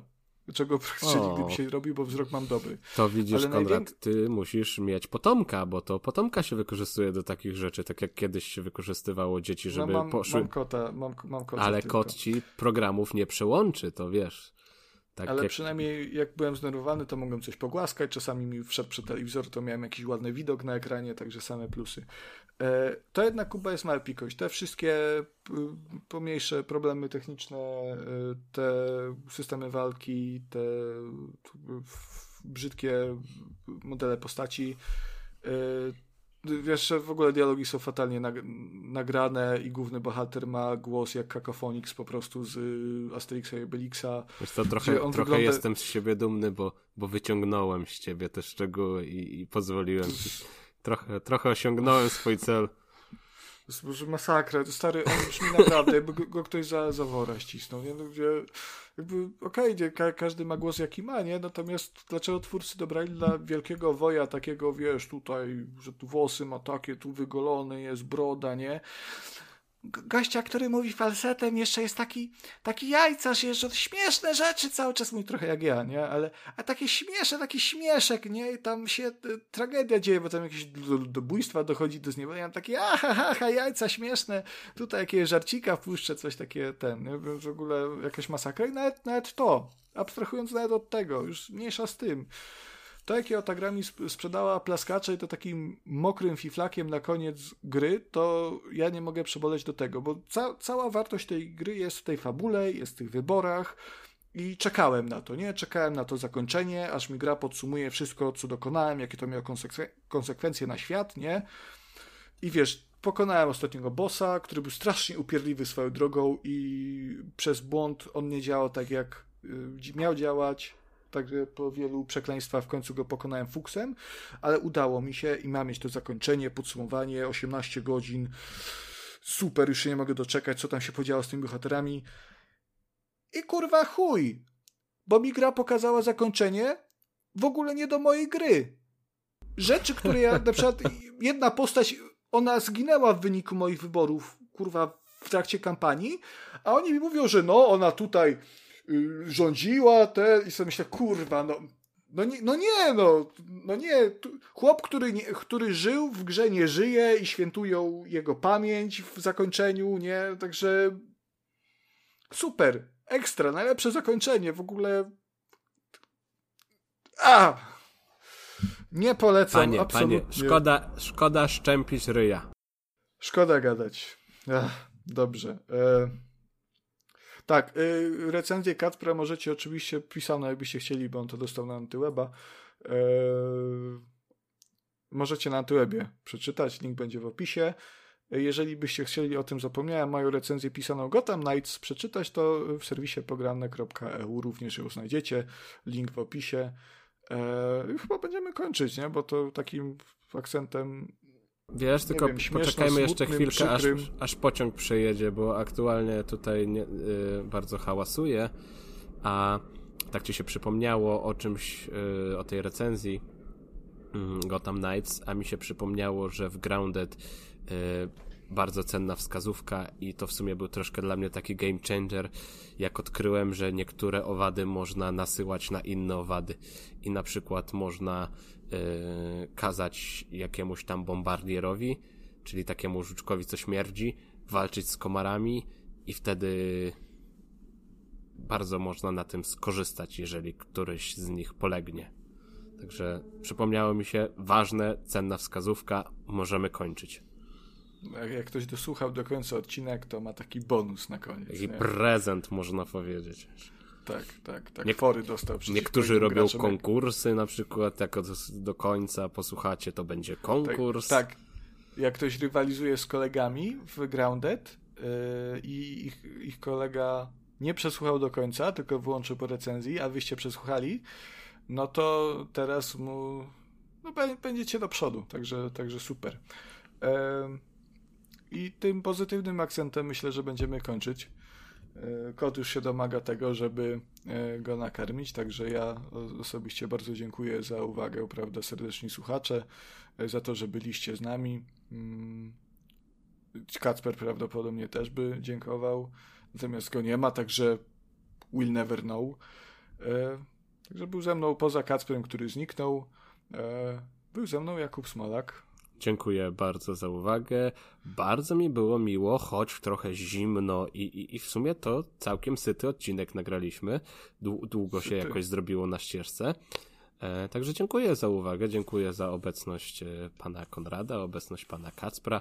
Jak zawsze, zawsze na koniec przypominam słuchaczom o podsyłaniu tematów do kuli, bo naprawdę jesteśmy ciekawi, co tam wam się... Do słoja. Do słoja, teraz już słoja. Co tam wam siedzi w głowie, no i tam proszę subować, lajkować, no bo cóż, cóż tak, sława sama tak się nie zdobędzie. Jak, jak oni to mówią, że hit that bell button, nie, i żeby wam się tam wyświetlały powiadomienia, że jesteśmy, nie, tam pstryk w ten dzwoneczek. Wtedy nie przegapicie żadnego tam odcinka. Tak, no i ten, i, i co, do, do to następnego dziękuję, dziękujemy, do, do następnego, czołem, ahoj, pa! Cześć. Cześć. A wy? Co sądzicie o grach i tematach poruszanych w odcinku? Koniecznie dajcie nam znać w komentarzach, na Twitterze lub poprzez adres e-mail. Wszystkie linki znajdziecie w opisie. Pozdrawiamy. Ara, ara, sayonara!